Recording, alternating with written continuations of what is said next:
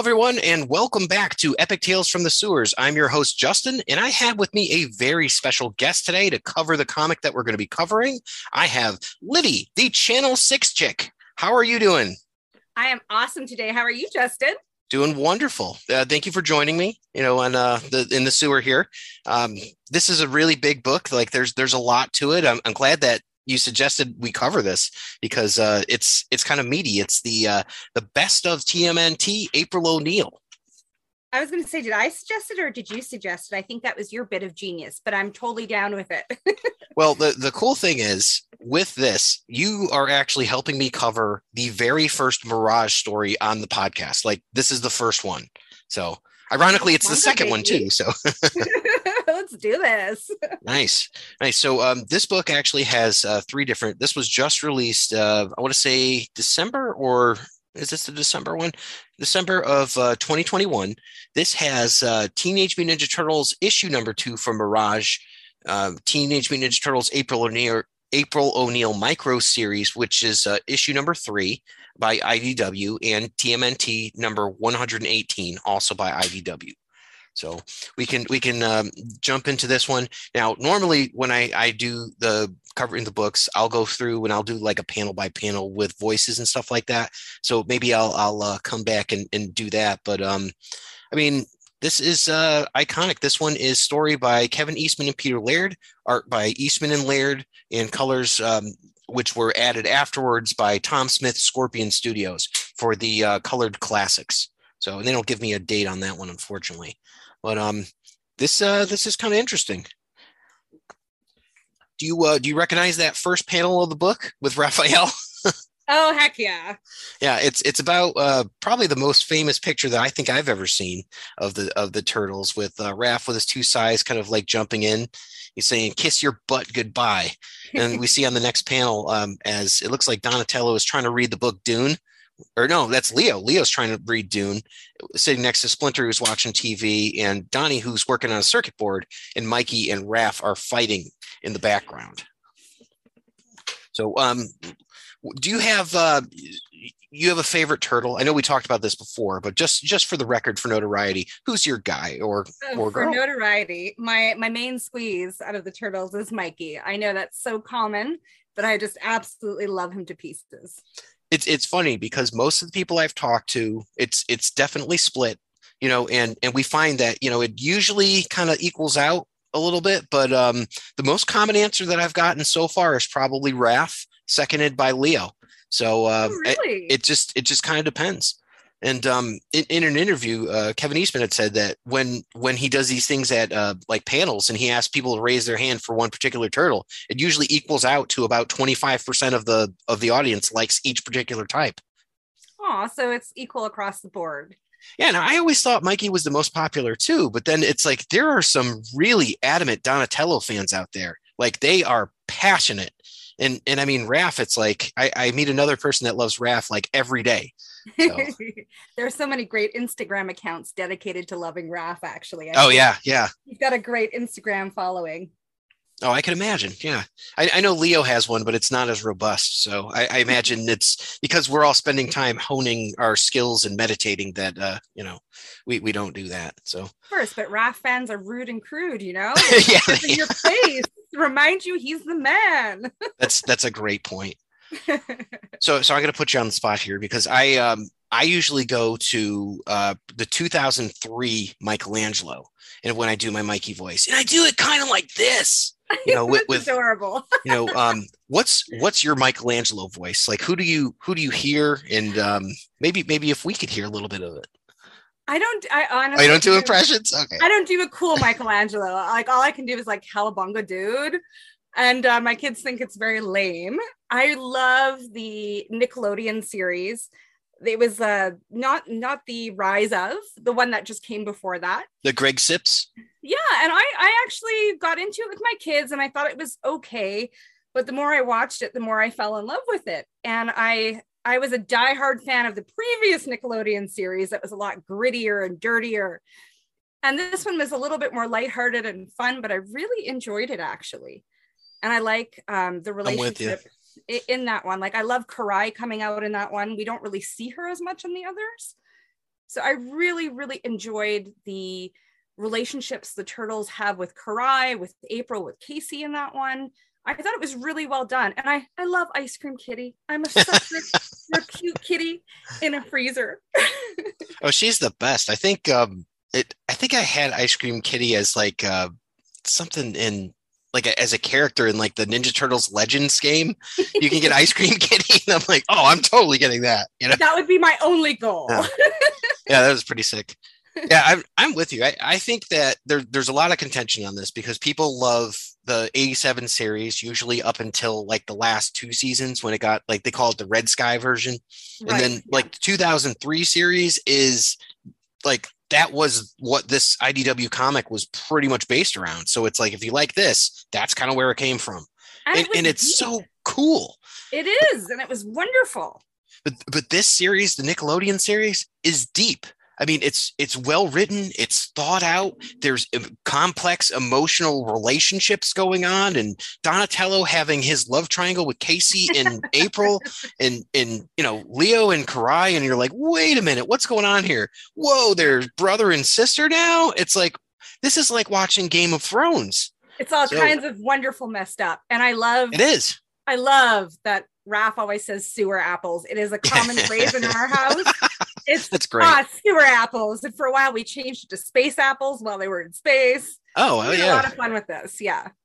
I, I just think too, it's like, and you think about the shredder, like if you could sh- if you could sum up the shredder in one scene, it's that scene where the world's about to end and they ask Shredder to help, and he double crosses them just to kill Splinter, and then the turtles go off into space and all that, and you're like, huh, that's why he is who he is, and that's all he ever thinks about. Faced with an insurmountable you know, uh, sort of odd, he's going to complete his mission because he's that selfish of a person. And you're just like, it's all wow. consuming. Yeah. And I, I know we talked about this briefly earlier, and I guess we won't go into it now, but we do see some really interesting stuff going on with IDW where it's kind of developing him in a way that he's never had a chance to be developed. Yes, yeah, very, very Magneto like. So very. you know, it's, it's pretty cool. but I guess we'll we'll get to that. So um, so um, no Mikey impression. Okay. All right. Well, I'll, I'll I, live. I just suck at it. I really do. so this is this is kind of a classic story, uh, and most of it involves how the turtles first meet April. So we, we see that on TV, Baxter Stockman is there talking to a news person who is not April um, about yeah. his Mousers, and and he's kind of going into it. And um, I, I like this version of Baxter because the one I go to is the 2003 series. So uh, let's see. This little thing, Miss Hines, is a fully operational rodent hunter seeker killer. We like to refer to as a mouser. So he's kind of like snooty, and and he's got like that that um, air that he's better than everybody, and he's it's so arrogant. brilliant. Oh yeah, it absolutely. And and Splinter's totally interested here because as a rat, you know, he's concerned with you know new developments and someone making the best rat catcher. And this is uh, the first time that we see April, and she's referred to as his assistant, and she opens up and puts five rats into the maze. And it, it's kind of interesting because I, I wonder if April would be morally opposed to this now as opposed to 1984. You know, that's kind of a, a, difference in the character and maybe in the times. But um, I, I, don't know if if April from IDW would feel comfortable putting rats in there and letting the Mousers kind of chomp them up. It's a good question because she is a scientist in the IDW version. So, but a scientist who has a moral compass. So that exactly. is a good point because I'm not sure how she would feel about it, and I'm not sure if she might suggest a different way of testing this, for example. Yeah, and it's it's funny too because in the IDW series, you know, Splinter saves her life, and she gets that appreciation for him because he does so. And you know she's frightened by him and all that and, and they they spend a good issue developing the, that character relationship before we even see a mutated turtle. Oh yeah. It's, it's pretty interesting. I, I i love the whole idea of what they did with that so little little different here you know we've we've got some monsters chomping on some on some rats and you know baxter's pretty excited yeah. oh yeah yeah and i mean he just can't resist the the point to uh, grandstand about how this is going to help New York City in the 80s with the rat problem I mean, I, I think of like taxi driver at that point, like New York. so, but it's right. Just very central to his character is that cloak of arrogance he likes to keep tightly wound around himself. And I can't think of who he looks like at this point, but I definitely have to give it up to Tyler Perry in that uh, 2016 version because now, like for humans, that's exactly what I expect Baxter Stockman to look like.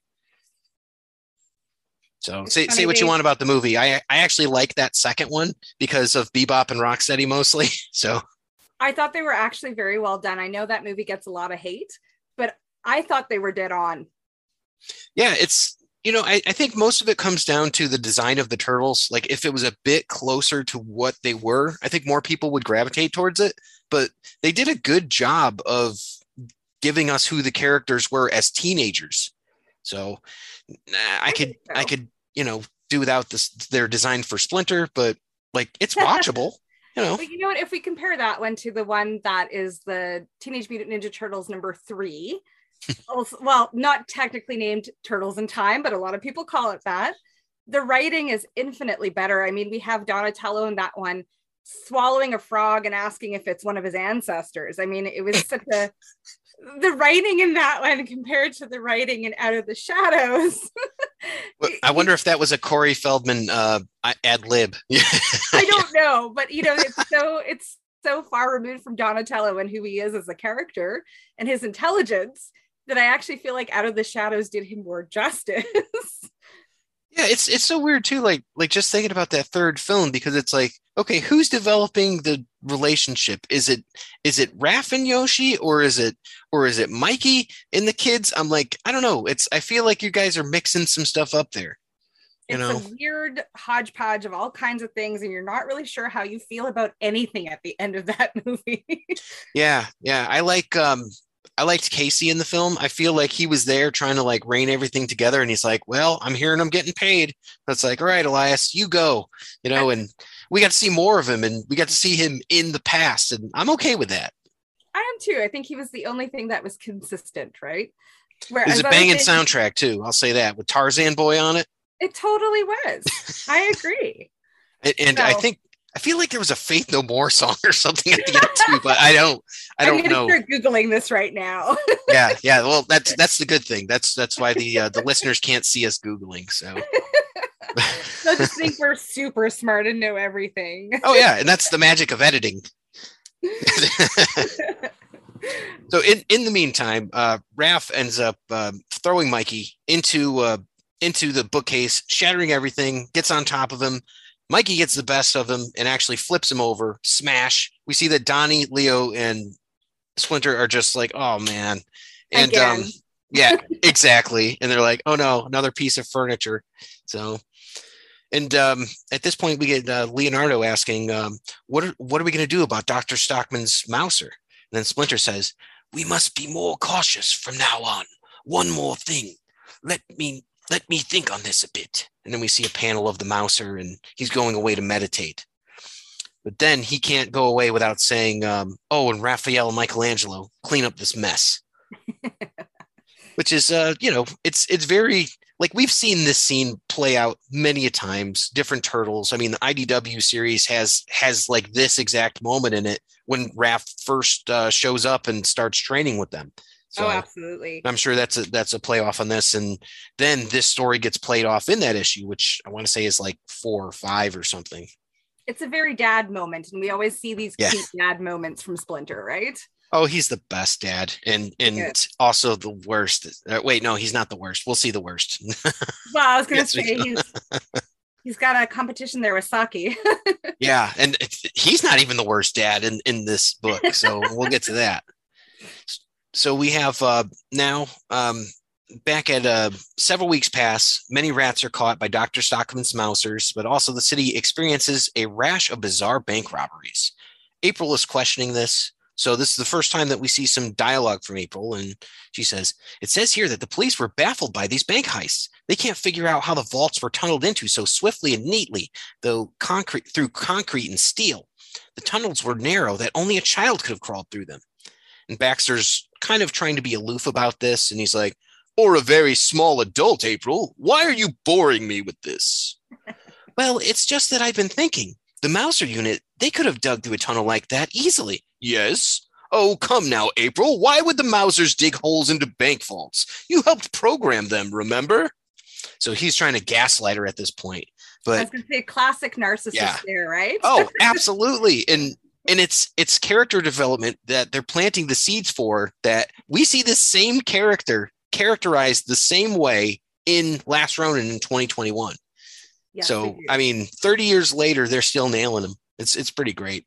And I just love him as a character because he's just so awful and he's just like he's a step ahead. He's like a low class Doctor Doom. You know, it's he, he can't he can't resist the the just that thrill of uh, giving you villain splaining and all that. no, so- he can't. And the thing is, he is awful just because he can be, and he does say something to that effect in the next few pages, right? Oh yeah, yeah, absolutely. So he's he's uh, telling her at, at this point that um that there's a mother computer that controls everything, and um and she's kind of like, okay, I guess you're right. And then uh, April, I assure you that no one else has control over the Mousers except you and I. Come on, I have something to show you. Well, I've never seen this elevator before. Ha ha ha! No, this is different. What's that, Baxter? You'll see. And as they look on to what looks like hundreds of Mousers and all that, you know, as they're going down down uh, below here, she's like, "What's the security check for? Why are there so many Mousers? Where did you get all these? We only had money for two dozen." And there are more than 200 in this room, and still more being assembled as we speak. But Baxter, how did you get the money for? Oh no! Very good, April. Very perceptive. I would have been disappointed at anything less. Yes, those recent baffling bank robberies are my doing. With them and the aid of my Mousers, I've already stolen over nine hundred thousand dollars. So she's she's like just beside herself because eh, at this point she realizes that she helped create and program these things, and she is not about that life. As you mentioned about the moral compass, we see April has that moral compass. Yeah, it is something that they carry forward in all of the issues that we're looking at, um, which I think is really interesting. And I think it's one of the reasons she aligns so well with the turtles because they do break rules, Mhm. but it's all to follow this moral compass, right? And Baxter is so the opposite. Oh yeah, His points straight to hell, let's say. and you wonder what what put him down that path at this point because like the next thing that he says is that he's going to hold the city for ransom, you know, um, or he's going to take down these buildings. And she says to him, she's like, "Why would you do this when you could make millions legally?" And and he just says, "Because it's fun." I'm like, "What a sociopath," you know? is he's a ch- like you know how there's character development sometimes with Baxter. I think he's always just remained this genius sociopath because sometimes there is no reason. There there is like you know. What did they say in- in The Dark Knight? Some men just want to watch the world burn. Yes, that's exactly what Alfred says. Yeah. Yeah. And I feel like he is that character. it's so funny because again it's like you wouldn't expect him to have some sort of code or anything else like that and he does something here that's like super unexpected and, and i wouldn't have expected this in a comic let alone a comic in 1984 but he lets april go with like a head start which is really odd like it's always struck me as like oh that's a such a weird operation but he did it in the cartoon as well and you know different than the 87 cartoon but he did it in the the 2003 cartoon and it, it's it's weird. It's like he gets this thrill of the hunt or thrill of something else. So there's like more things going on with him. Well, he's just always such an so odd guy. overconfident, right? Like Oh, he's yeah. so sure he's gonna get her. Go ahead, have have this head start. I'm still gonna rip you to pieces. Oh So yeah, he's, he's just so in, insanely sick. You can't help but love what a greasy, dirty character he is. And he's he's so you know polished on the outside, which is what makes his insides even more slimy and disgusting, right? it's it's so funny because when when you said like the confidence and all that, I think of him sitting in the limo with General Krang and like he's having a drink and and Krang's like, "This is like the second time you failed me. Don't fail again." He's like, "Oh, I won't. It wasn't me. It was Hob or you know anything else like." And I'm like, "Wow, he just cannot accept that." He lost or didn't do anything. It's like he just doesn't see that. He has that classic narcissist profile. Yeah. where nothing is his fault and he is just such a genius right he just no one believes more in Baxter Stockman than Baxter Stockman, which is why he'll give you a head start. yeah, that's a good point. April uh, at this point realizes she can't get back up the elevator, so she uh, slams the doors to try to get away from the Mousers and ends up going down a trap door into a storm drain. So uh, it's gross, it stinks, uh, and I guess it it recently rained, so it's a foul smelling hole as she calls it. So we find her crawling through the sewers at this point, and Baxter has the whole place wired. He's watching her like Running Man, you know, and we see that he's got her vitals up on his screen like he's playing a video game. It's almost like Hunger Games at this point, right? Oh yeah, yeah. That's probably that, that's a more relevant thought than mine. I'm like Running Man. Remember in the in the eighties? Yes. I saw Running Man, but yeah, yeah. Kill again. Kill. Oh, okay. but um, he he acts like uh, he did this on purpose, saying that he tricked her to go into the storm drain tunnels, and and it gives him uh, time to program her imminent demise. And he goes, hmm, how many should I send after her? Three, five, ten? Maybe three will be plenty. Ha ha ha, delightful. Irony, slain by the very technological marvels which her computer skills made possible. And I, I thought that was an important piece because he mentioned her computer skills. Yeah. So, and this is this is the first bit that we get of April. And in 1984, she's a computer whiz. So we know she's got to be smart and she's she's into this. So Well, and for Baxter to have hired her, given his IQ, for him to recognize her own genius and hire and pick her, it actually says something. I like it. It's um and, and there's this test, and I can't think of what the test is, but um the test is if uh, there's uh, female characters that are in a book and um, or in any sort of subject material, and their main goal is to be a uh, like a romance interest of something like that, then it doesn't pass that test. So I'll, I'll have to look up what that's called. But um, it, it's one of those things, and it's like starting out from the get go, we have a capable female character in 1984 you know, who is not defined by a relationship. She's defined by her skills and her actions, which is super progressive for comics at the time. It is, and immediately she's speaking up, right? Exactly. Like, you know, she's figuring this out and and horrified by it. And I, I think this is one of the reasons that April's always been such a strong character because she has that voice you know and and this is this is kevin and peter you know speaking through this character. And and i mean like everything that they've pulled from, whether it's like Wonder Woman or Big Barda or um, I'm trying to think maybe Black Canary at the time and Elektra, like these sort of characters and all that, all very different and diverse, but like there's little elements of all of that that's kind of like put into April, and which I think is cool because now 30 something years later, she's a character that people pull from and be like, oh, I'd really like to make someone like April O'Neil well and she's been a really good example for all the women who got into comics mm-hmm. because a lot of the time you don't find yourself represented or you think hey yeah that's a really hot character. She's gorgeous. But you don't like what that character necessarily does. Yeah and she doesn't have to be there and just look cute you know? No that's it. And i mean april had so many choices there when she found out what baxter was doing. She could have tried to get in on it and you know continue programming mousers maybe make a few bucks she could have decided to run away right then and there or tried to. She was standing there and, and basically telling him off for what he's doing. Yep. That's gutsy. Yeah. And I mean, it's it's also the fact that she's taking a stand, first of all, against her boss, which is is like that's that's huge to itself. And then against someone who's doing something reprehensible and could potentially be hurting people. So I mean, this this is a strong character who's going to have a strong, influential voice for years to come. So yes, from the very beginning. So she's she's running away, and it, it doesn't take very long for the Mousers to get her. We can see that the, the red lights on their heads are shining at her, and they found her, and she is cornered. And there's only three of them at this point. And then, you know, just like uh, probably very similar to the uh, the movie scene, how we we um we see she gets uh, taken by the thugs. You know, it's kind of dark, but then you like hear some things. We see uh, looks like a bow staff crashes the light on top of one. One's head gets uh, cut off, and then the other one gets a sai right through the sensor. And April's just looking on as she sees Leonardo, Raphael, and Donatello made quick work of these, and they're just looking at her. And um, see the next part, she just I can't deal with this, and just passes out.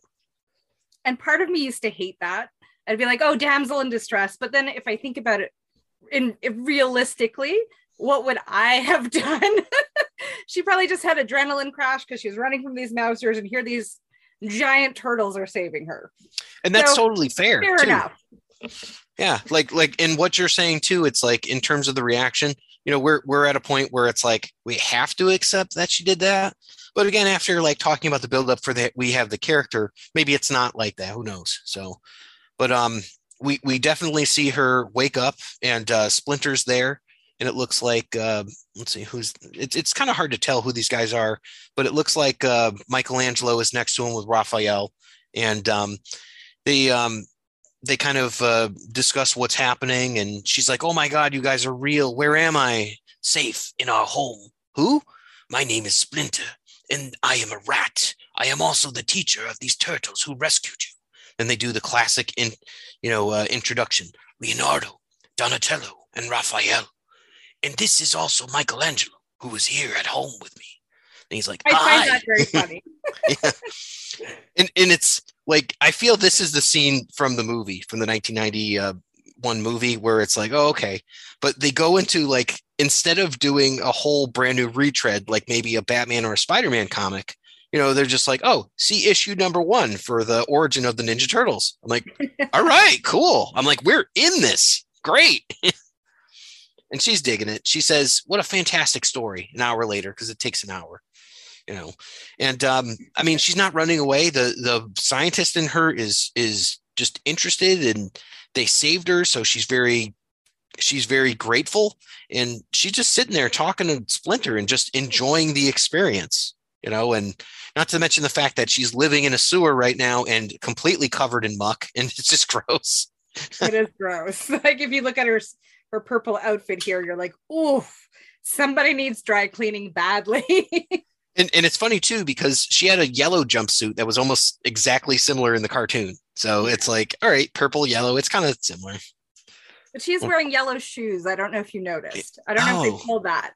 Yeah, um, and I know it's too early to have them be Crocs, but let's see. I can see them on that one, but let's see if I can see these these shoes because I'm like, is she just wearing like flats or something?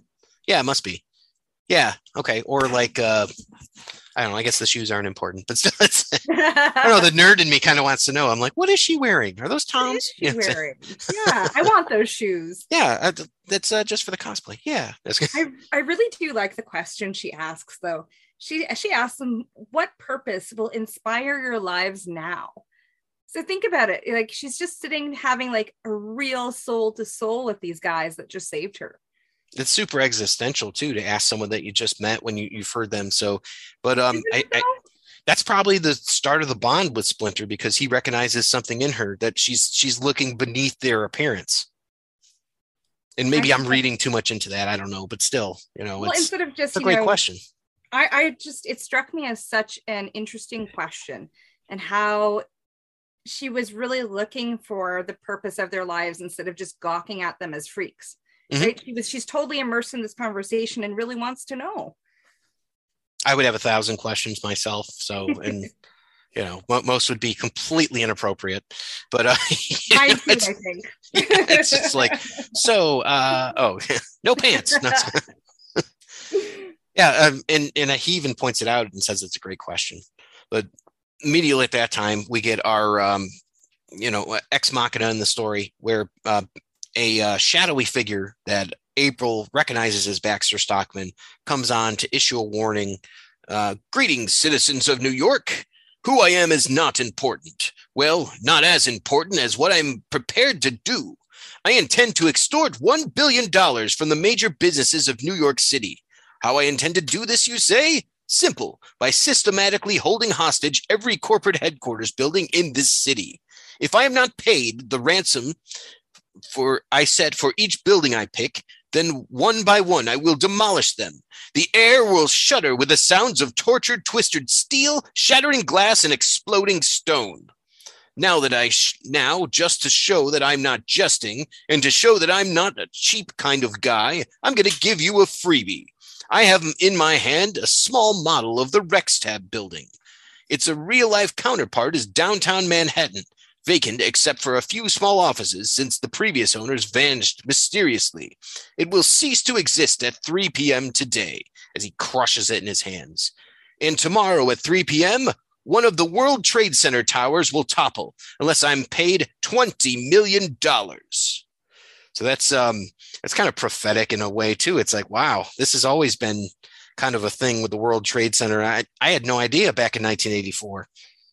So, but I I mean, I can't even remember the last time I read this. But Baxter is serious and he's gonna he's gonna take this building down just to prove his point. And he is kind of a terrorist. It's funny that we make that connection. Mhm. But really, what is he doing? He's acting almost as a terrorist. And I I always go back to like this is it's it seems like it's something that happened in the cartoons in the 80s more than than um, the comics but the idea of going on TV to meet to like reach people now you know since since the invention of the internet it's just like well why would you even do that and all that? And now there's just like so many ways that you can reach people whether it's like YouTube or you know um, like streaming live or something like that. So it's it's so weird that it's like this was that trope that existed for so many years and you, you kind of forget about it too It's so antiquated, but it's also Yes. I think it is really funny because we were talking about his arrogance and his narcissism. So he's going to tell everybody what he's going to do, and he's Mm-hmm. confident enough that he's still smarter than everybody to pull it off, even Oh, though yeah. he showed his cards, right? yeah he's totally pulling a riddler move He You know, totally like- is. Like he's like you know here i am. Um the, the one thing that he did differently is that he obscured his face so you couldn't see and make out who he was. So didn't obscure his voice and he's like within a couple weeks been on television so somebody's going to figure it out. But again like this sort of hubris of this guy where it's like oh i'm smarter than everyone. No one would ever figure that out. And he's very actually um made the point of having like an exact exact replica of the Yeah. building he's going to destroy. I'm like, did he have a crony make that? Did Oh, yeah. no no he totally stayed up making this thing and it had to be perfect to scale and all of You that know it. and he couldn't have done any of this until he had that building perfect to scale and there's test buildings because when he squeezed with his hand you know he, like he had to make sure that it went the right way he's like oh this will not do you know so like this whole time between everything that happened um he, he had to have that so that's that's what. So luckily I april figured that. everything out but yeah he's he has many of these models. He's got like the theater of narcissism down pat, right? he has the beetlejuice uh, house in his in his attic. That would be awesome. yeah. So so we see um, as uh, the uh, the reporter is covering this he's like oh nothing's happening. And then all of a sudden good lord oh no. And and then everything comes down just as baxter has said and and april's just beside herself in tears oh god baxter no and then you know um it says jonan splinter so and, and I, I don't usually see him called jonan but i i think that's a, a term that refers to like a master so yeah. this man is mad and he must be stopped.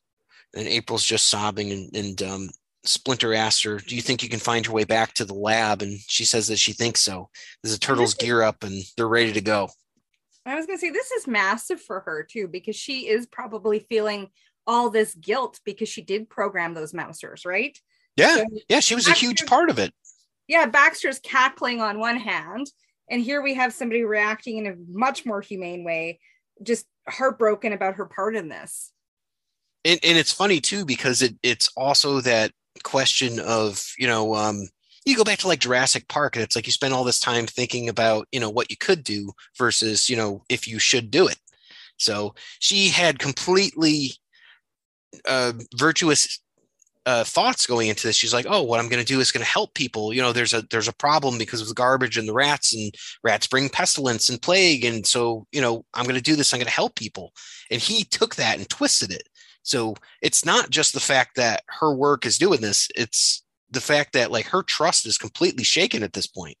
You know, um, she doesn't know what to think or believe. So luckily, she's in in there with Splinter and and the guys, and you know that that's going to be a good influence.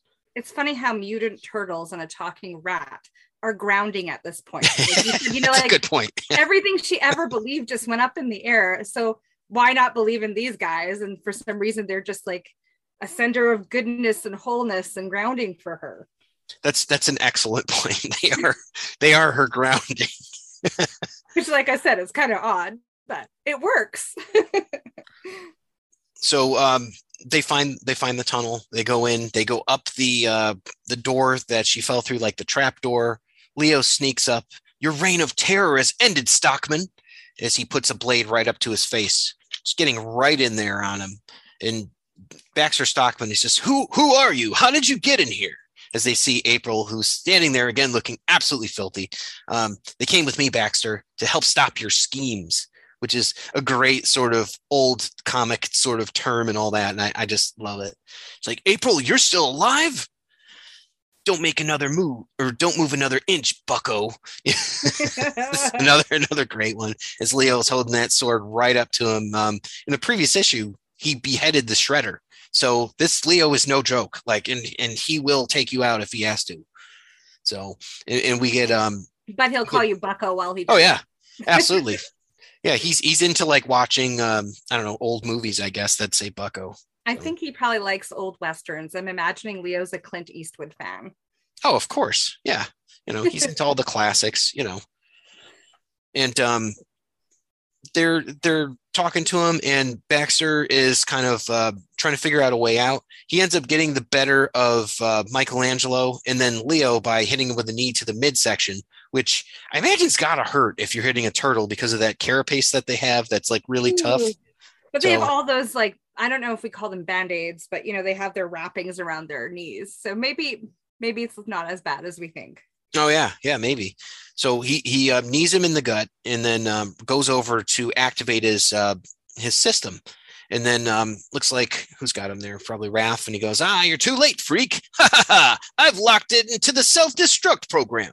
Because obviously, when you're an evil person that's gonna, you know, blow stuff up, you're gonna have an exit plan that consist of a self-destruct system.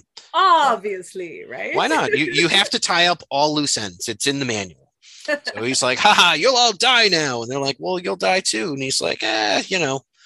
He's like, he's just kind of ha- like if you see like the the picture on his face as he's being just like throttled by um I don't know if that's Leo at this point, but he's just like, Raph, shut this guy up. And like the look on his face is just like absolute like maniac.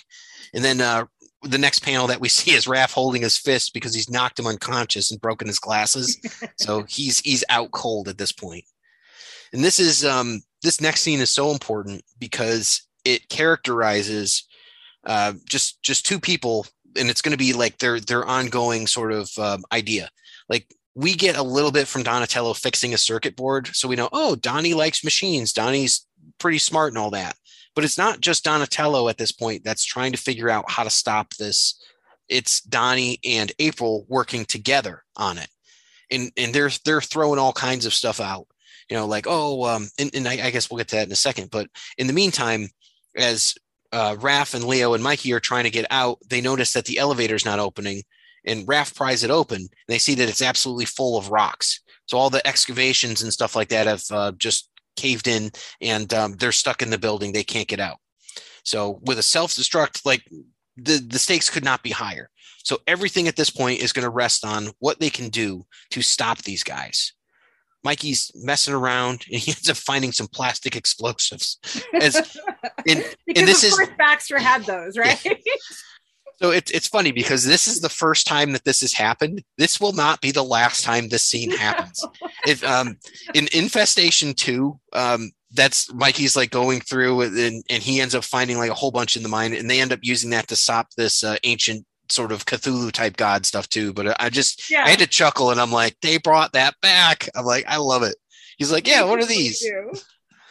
So th- so they're going around trying to figure out what's going on, and um, Leo is telling them to put them on all of the supports. So if they blow it, then they can uh, knock down um, the tunnels.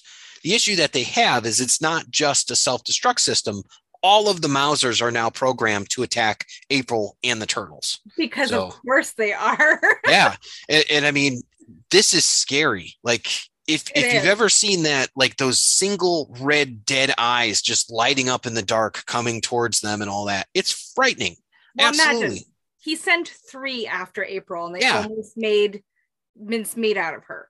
Mm-hmm. You've got how many hundreds here?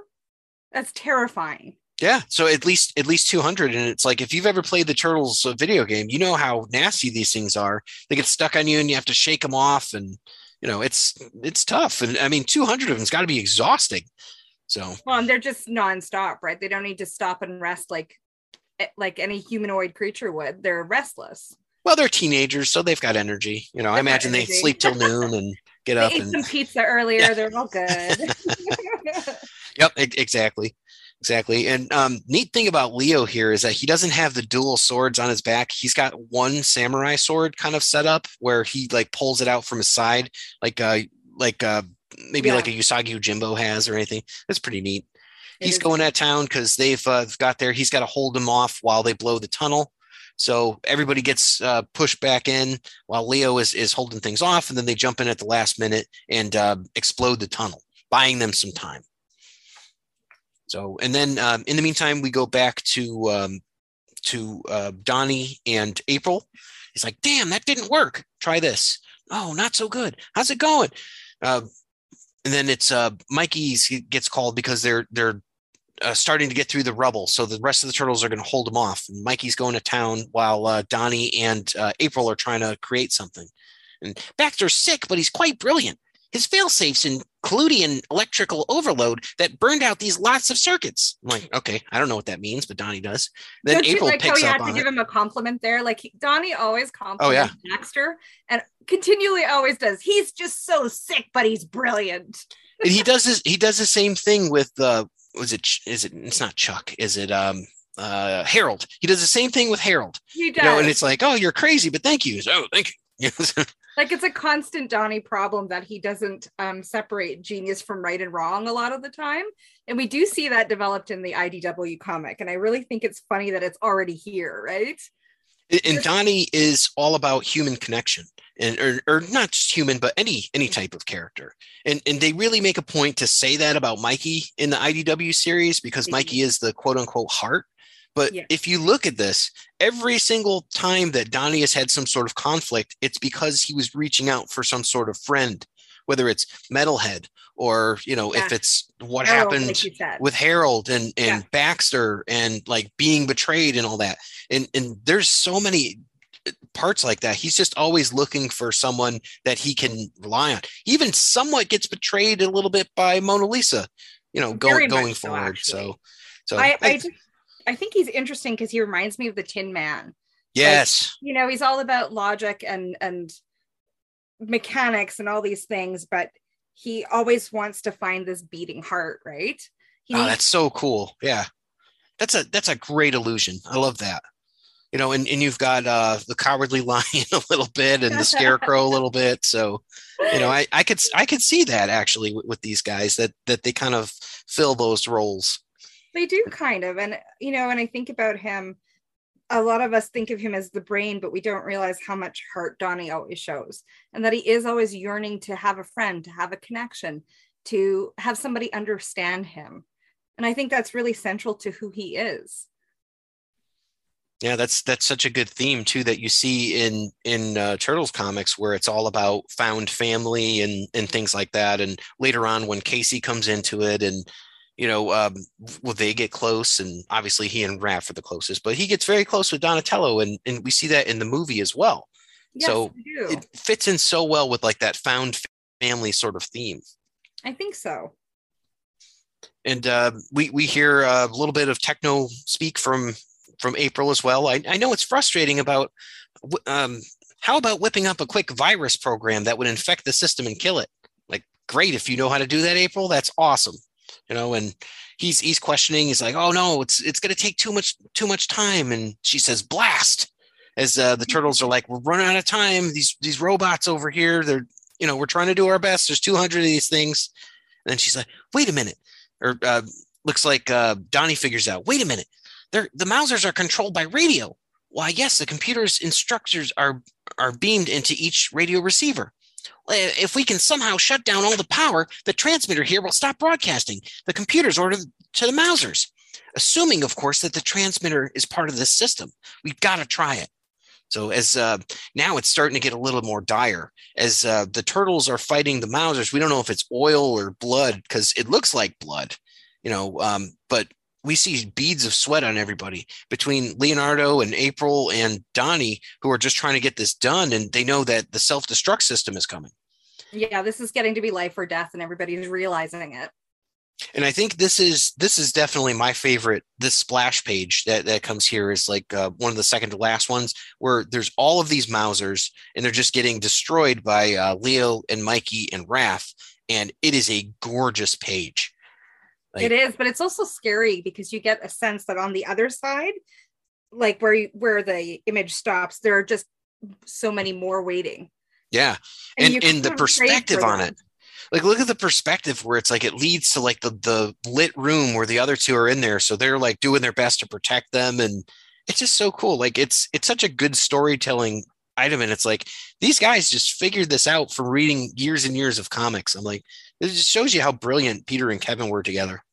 Oh they absolutely were to come up with this and it's so gripping because right now like i don't know about you but my even though i know how this ends i'm right into it and i feel like my heart beating a little bit faster i get you. It could be the coffee. Like could, could be like cup number eight.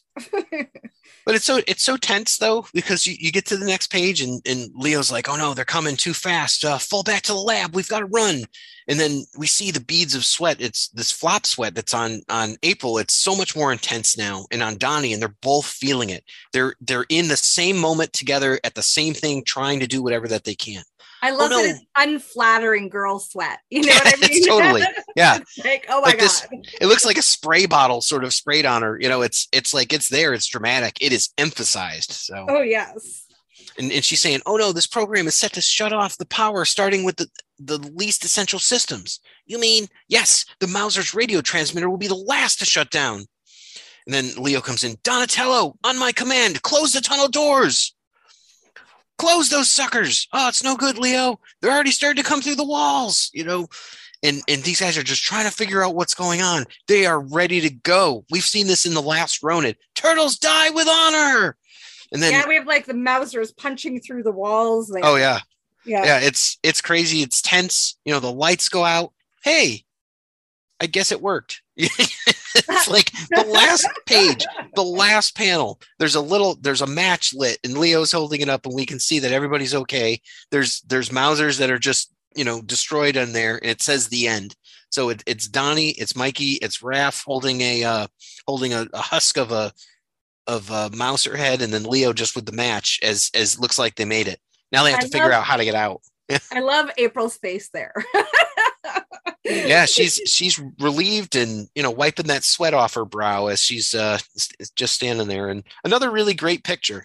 I, I uh, really envy who owns the original artwork to this because it's uh it's got to be just absolutely beautiful in person. It must be. That's really cool. That's right. So that's the end of uh, our first story, which is uh, Teenage Mutant Ninja Turtles number two, the Mirage book. So, um, obviously, I liked it. You know, um, what are what are your thoughts? Uh, good story, timeless story? Like, what do you think? Anything they could have done better? You know, I think we have the immediate juxtaposition of hero and villain. Like, there's no monkeying around, there's no taking their time with this. It's very obvious who the good guys and bad guys are. Um, April, I guess, for all intensive purposes, she's she ties in the story. She's what connects the bad guy to the good guy in this case. Um, and you know if i just read this i would wonder where she would go from there. I mean obviously i know where she does but i think it's a very interesting story because you wonder now how it's going to go forward. I think it yeah. gets everybody really interested. It pits people against each other. Um, and i think it's so action packed you read it and you're hardly breathing. You're just turning the pages really quick what happens next. And i feel like a lot of the turtle comics do that where you know you're almost breathless trying to get to the end and you're caught up in all this action and you almost feel like you're sweating and battling which is something i feel like is um i won't say it's unique to tmnt but i feel like it is their niche. Like yeah yeah. There's great storytelling, but there's also all of this crazy battle going on all the time. It's not like a very peaceful comic. yeah, and, and, a lot of it is based on the martial arts action. So it's it's not just like oh, Captain America punches someone in the face. It's like oh, you could tell that technique and you could imitate that technique and be like oh, that's a rising phoenix phoenix punch or something. Like they exactly. do such a good job with that. At least in the later series, like they really start going into all that. Here, it's kind of a little different, but Yeah, But it's um, amazing how much story they can weave yeah, into all of this action. Like here we have them almost dying several times. sometimes, but I mean, we also have Donnie and April working together. We get idea of how they will their future relationship will be. We get that April is smart and capable on her own, and she doesn't necessarily need the turtles as a crutch. They enhance one another. They don't necessarily. I want to say they don't save each other, but they do. But I'm saying they're kind of all equals. yeah, You don't, you know, you don't feel bad for her, like, oh, she's the weak one in the group, right? yeah, yeah, and and there are times that you kind of get that, and I think starting out in the '87 cartoon, you feel that way, but then Yeah. when that becomes something a little different, when um like they and I was I was telling you about the Teenage Mutant Ninja Turtle adventure comics, like the Archie ones that I loved. Yeah, she becomes great. this whole other thing where it's like she's she's this uh, globe-trotting reporter that carries a samurai sword and fights dragons and aliens and She's mutant like. Kill and- Bill, right? oh yeah, like she's she's flat out amazing. And then, and then you see her in other things like the TMNT movie in 2007, and then what happens where she starts uh, uh, training with the fan, the tessen, um, in the 2012 cartoon. And, and actually even in the the rise of the TMNT where she's this this character that has like different abilities and stuff like that and it's like yeah even then they kind of nailed it. So I, I don't think I've seen like a bad version of April. Maybe maybe in the video games where she just keeps getting captured Yeah, But, that's um, ridiculous. Where she's like Princess Peach in those ones. yeah. Yeah. Where she gets taken by Bowser and all that so yeah. That's a good point.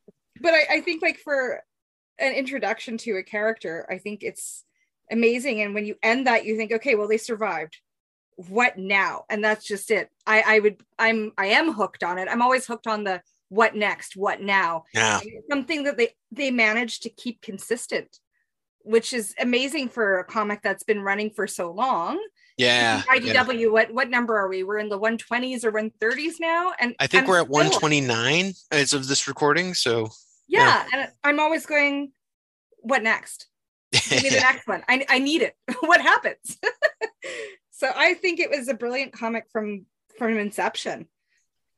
Because and this you- is this is the one where it's like they realized they hit it big with number one and but they kind of dead ended it so they had to make this one a bit more open ended so that's probably why this one ended how it did well, and I think it was a great ending because you're so invested. you oh i agree yeah And you're like, whoof, with them there, right? Like, oh my God, let me wipe off this very yucky sweat and just, I can't believe we're alive. This is great. Where do we go from there? yeah i, I hadn't read this one in, in at least a couple years and i was just like right back there and i'm like you know what this is this is what i love i love what it is now i love what it was where it came from and all that and it's just it's so worthy and i was just so happy to read it It just holds up well over time. Not everything holds well over time. Like the word blast and you know it's like some of the stuff in the tv trope and all that. It's like I still love Bucko. yeah buck yeah bucko. So that's the I, I still think of chris evans whenever i hear bucko. Bucko. let's um let's move on to our next part of the book here which is the uh, teenage mutant ninja turtles april o'neil micro series issue number three right? So this is uh, the idw series and um, this one the art let's see the story is by barbara randall kesel and the art was by marley zarcone with colors by heather breckel. So and um and this one kind of starts out and it's very much in the style of the first arc of the turtles from idw which was Mhm. like the the the art that there and then it kind of changed a little bit right when it got to this point. But um, it starts out and we see april who is running from some ninjas and april is a female ninja turtle she's got the red hair and all that and You know suddenly she wakes up? I'm sorry I interrupted. Yeah, you. no worries. You know funny in this? Look at the color of her mask. yeah it is yellow like that is uh that's a good take Yeah, and that always ca- catches me. I'm like, hmm, are we um are we making space for Jennika? Well, that's that's her coding too with that color. Like if you look at Yeah. the the cover of the book, Rachel's in a or April. April's in a uh, yellow yellow trench coat. yes, You know, she's she's representing that jubilee sort of look. she But yeah, totally is. But I, I didn't even notice that until you said it. I'm like, picking up on that. I was like, why is Jennika yellow? What does it remind me of? And then I was like, oh yeah, April's signature color has been yellow. Yeah, this this predates that at this point. I don't know what the publication date, but I mean that was Jennika's first appearance as a turtle is four years to five years away from this at this point. It and is. um Jennika's first appearance is like two to two and a half years away at this point. So the idea was always there, it seems. And, and I guess that's that's what Tom had said is that it was his goal from the get-go to create a fifth and female turtle to find a way to relate to other people who didn't have sort of like like um like a turtle that would represent them. So Right. Well, and, and- I find it funny because a lot of people are really pissed right off about Jennika when you're like, she was kind of always in the work somewhere. Yeah. You know? it, it only makes sense too that she's going to be different from them and be somewhat of an outcast and be just kind of like oh well i was human and i had that life and i was an assassin and i had that life and i was a thief and a street punk and i had that life and now i'm a turtle and i have this life. I'm like that's really representative of who she is as a person. Like she just seems to go through these phases and you're like all right well that's that's kind of cool. Like i get it and and when i had a chance to talk to brahm revel the um, artist and the writer of the first Jennika series, I asked him where he got a lot of this stuff from, and you know he he was the one who really had to flesh out that character that that Tom laid out. And he's like, well, there's a lot of trauma, there's a lot of history, and it makes sense that you know we would have these deep ties to relationships and things like that, and just her feeling abandoned constantly.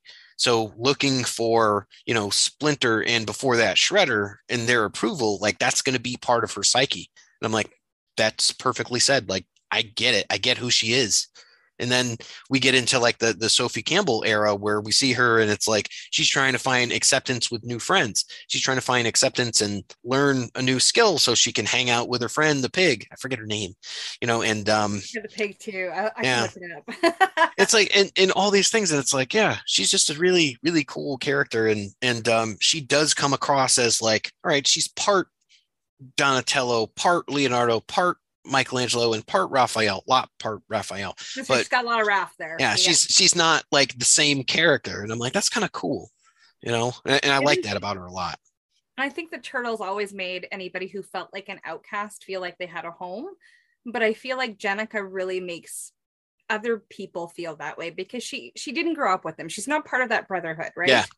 So it's for those of us who are on the outsides of other families, other groups of friends, other things, and we don't necessarily feel accepted yet. We are in Jennika's shoes. And I feel like she made me relive, you know, being a teenager all over again. And I, I love the turtles because they always made me feel like you could find a home, even if it's unconventional and your dad is a rat.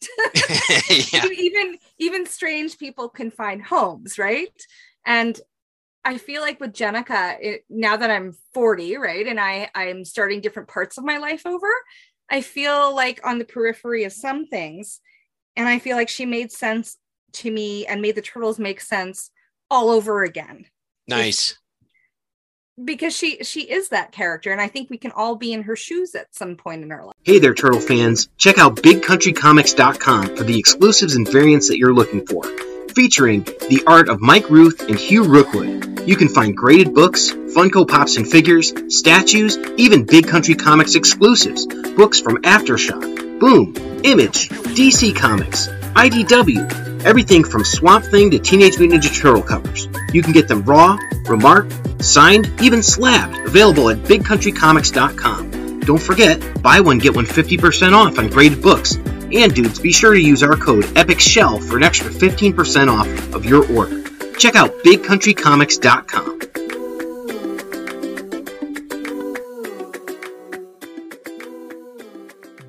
life. Yeah, no, I I think that's perfect, and and this is by far the most philosophical e- episode that we've done. So Oh, I'm sorry. no, it's no, it's it's great, and and um and with, with this, I mean, it's great to have like a good perspective on what Jennika means as a character and just how she she represents uh, the things that she does, because we we don't usually get that. Like most of the stuff that we get is like, oh, I've got to I've got to kill this person and I've got to assassinate this and that's that's all kind of that you see in the beginning parts with her and it takes like i said a good two and a half to three years for them to develop her and then at that point is she defined by her relationship with casey or is she defined by her relationship with splinter you know different kinds of relationships obviously. She even has like a uh, not a not a romantic relationship, but a relationship with Mikey, where I remember, you know, Mhm. at one point they got ice cream for all the kids. So she's she's this interesting character where you never know what she's going to do because she was so deeply loyal to Splinter, but then she'd do something kind that was kind of out of the wheelhouse of what she's supposed to do, exactly supposed to behave. and she's supposed to be a hard ass and all that but she has that that uh deep sort of empathy for things and people and all that and that, that comes back uh we'll definitely have to do another Jennika episode and all that i'll have to have you back for that I'm. I'm thinking about the battle of the bands that we mentioned. Oh, yeah. earlier, but I'll drop it for now. april was there april was there but but go, going back to to april because we're talking about april and april at this point is the fifth and female ninja turtle she wakes up oh no oh no oh, no more pizza at bedtime strange dream like my reality it, it just isn't strange. So and, and we're seeing her she wakes up and you know she's got her long red hair this is the idw version. You know we, we see her and she's sitting in the van um very very classic. She's sitting in that yellow volkswagen turtle van Wearing And, a um, yellow shirt. Yep, totally. Again coated yellow. You know it's april. You're going to know her because of her red hair and she's wearing yellow Yep. and she's talking to the turtles and they stink and we we know this because they live in sewers and this i'm just glad that someone addressed it because it's one of those things they must smell you know They're teenage boys and Yeah. they're Oh, yeah. amphibians. Yeah. Reptiles, not amphibians. and she's she's messing with the air freshener and all that and uh we get a little a little bit from mikey and um you know um let's see and Raph is like hey april you got a hula girl to go with that palm tree uh, Good- she take one sniff and run away in fear. My van smelled pretty ripe since I met you guys. And then Mikey goes, That's turtle power. And then Donnie's all like, Not to brag about, not one to brag about. Sorry, April, my brothers aren't exactly masters of personal hygiene. Like you don't smell the same as the rest of us, Donnie? You know, so and then we get a, a little Raph. So Donnie's trying to ease his brain by working on a Rubik's cube. So we can see that he's uh, just kind of pondering and all that, and he's he's telling them that you know they're they're pretty vulnerable living above ground. So I just want to say I love that frame of Raph because he even has his armpit out. Like he's got his, his hand up, like he's making it even worse on purpose. yeah, yeah, a- absolutely. And um, it's it's so funny because I'm just reading this, and and I read issues 13 through 15, and I read this one because in the in the reading order, this is just after uh, issues like 13, 14. So then there's this one. So I'm Yeah. like, oh, is is that part in this or not? So I had to like double check myself just to see. So, but what what Donnie's talking about is he is looking for another place for them to live where they're not going to be exposed living above ground in the uh, second time around shop. So most recently we saw that it, it was a problem because Casey showed up and Casey got just his face smashed in by his dad. And you know, it's at that point it's it's tough. You know, and everyone's in a tough spot and they realize just how how much trouble it's going to be if something else like that happens if the shredder was supposed to show up or anything. And it's only a matter of time. So so um, Donnie says uh, it's kind of helping him. He's like, "Look, guys, I don't know about you, but think about it. We're too vulnerable living above ground at April shop. Nothing stopping Stockman from building another turtle tracker and finding the shop." And then this kind of goes back to the micro series with Donnie, where Donnie was actually in in there, and um, Baxter was trying in uh, StockGen, and Baxter was trying to get Harold to use the turtle tracker to find Donnie. So that's why he's so about this. And, and the funny thing about the IDW series is nobody believes Donnie until they have to believe Donnie. It's just like they just think he's like outlandishly making claims and all that. And he's the most logical turtle all the time. And it's it's funny because usually he's right, but you know, this It they, they don't get it. though, right? Oh yeah, yeah. And then they're like, it's funny too because they did the same thing with Leo. They're like, oh yeah, there's ninjas following me. Oh yeah, really ninjas? Yeah, and these are foot ninjas. So they did the same thing with him. They're just really skeptical of each other. So it's crazy. They act like he's just being paranoid. And and they're just like, ah, not the turtle tracker again. The same old story. It's like, oh yeah, they're gonna track us. You know, if if we do that, we'll just we'll just take him out, ninja style. And Leo reminds him, ninja style is subtle and invisible. So, but um, let's see. So we, we get a little narration from uh, April who says that um, she's you know talking to humanoid turtles in her van, and their verbalization alone is a biological anomaly. Not to mention the ni- ninja training, which is another level of weirdness. my turtles are a walking, talking, successful experiment in biological engineering, or maybe just an accidental miracle. And I mean, she kind of touches on it too, but they're also people. They're the souls of people who were re- reincarnated into these turtles that just happen to be there with their father, who was a rat, at the right time in the right place, and end up getting exposed to a mutagenic ooze that turns them into what they are. And and that's the old argument: are you know like is, is it uh you know nature versus nurture and you know the, the soul and stuff like that so it's like super existential this series like the idw one it's just such a fresh take on it I, I love that one so much. yeah i think i think actually it's my favorite origin for them because like there's there's the movie there's the comic there's the cartoon and, Yeah. and is like i used to I, I would probably tell you back in the day that the 87 cartoon was my favorite origin because they had him as the human and it made a lot of sense i'm like okay Yeah. that totally makes sense but um i mean this one's just so much better where it's like okay it makes sense that they were all killed and that this and then shredder's back because he's a ghost and a dragon okay uh, never mind Yeah, well, and, and their souls are hundreds of years old, and when Yes. you get into the whole backstory, oh my god, it's tragic. Like, oh my god yeah when you when you go through and see of- the scene with their mom oh Well, and the four boys getting their heads cut off. yeah Like, Yeah, come horrible. on, like that is just, whoo, that's painful. That's deep, and they're back. and he did that like he didn't have to do that but saki did that literally to torture his rival He did it. So- he made him watch. So Yeah. think about it. You're like, what's the worst thing that could happen to you in this life? Mhm. I mean, for me personally, I'm not saying everybody, but it's the loss of your children. oh, of course I mean, yeah that's the most awful thing you could ever possibly do. No wonder they come back. like, and then and then I'd be you so damn pissed off. I'd come back and haunt him till the day I die again.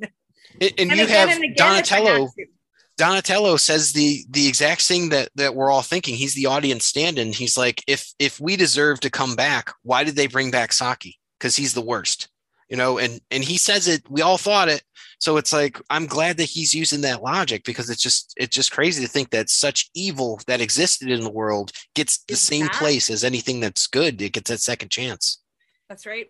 And then it goes into all of this balance of the universe. Yeah. For a comic book, it's pretty darn deep. oh it's so your head, yeah your it's head is like, deep oh, my head. I have to think about this. Maybe I need a glass of wine with my comic. Yeah, exactly just not sewer apple wine so Not sewer apples. No. So um, April now is going back into stock gen because she's got to work and she's she's talking about this and um, you know we're taught as scientists to maintain a dispassionate observation role, which is kind of what we were talking about before.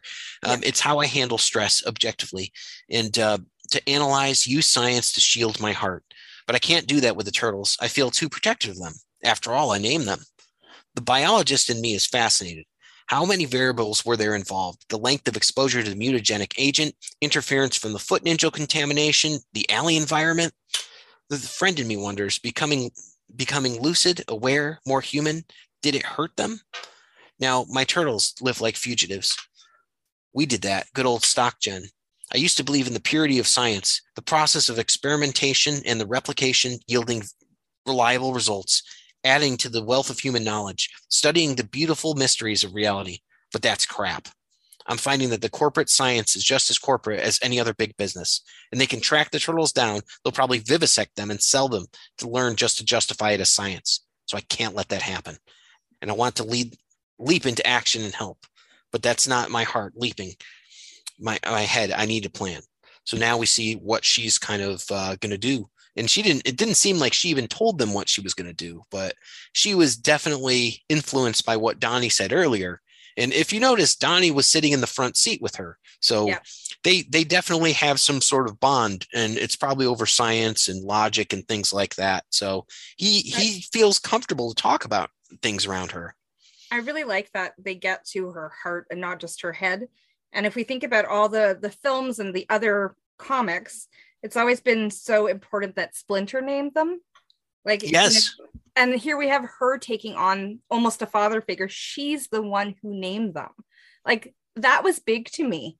That's why she's so attached, right? Like that's that's huge. And she says as much. Yeah, heck, I named them. You know. That's it. It- And that was typically Splinter's role, right? The naming. And here it, it makes more her. sense here than it does like, oh, I, I found an old Renaissance painter book. I'm like, okay, well, Yeah. technically some of those are not Renaissance painters. So, you know, it's like not that I'm gonna hold them to that standard, but it's just like like, okay, it kind of makes sense that April would do this and do it based on, oh, I really like the work of this person. That's So- it. And there's always so much pride when the turtles get introduced and they- they're given, um, their names are given to the audience, right? Mhm. I'm like, huh, so she's responsible for that in this. Isn't that cool? That's that's It just such a super cool. such a cool thing. And um, so she's got a plan, and it looks like she's going to try and use her position as an intern at StockGen to get a hold of that tracker. And it's going to start with uh, she says, but she she um, I already know StockGen's got a scientific dark alley. The turtles are proof. What's missing is evidence, which has to be here somewhere. How can I find it? I'm not a ninja, and I, despite Casey's help, I'm not really a fighter, but I could be a spy. So she sees that uh, another woman that's roughly uh, the same size and height as her. It's just dropped down her badge and she sneaks it into her lab coat.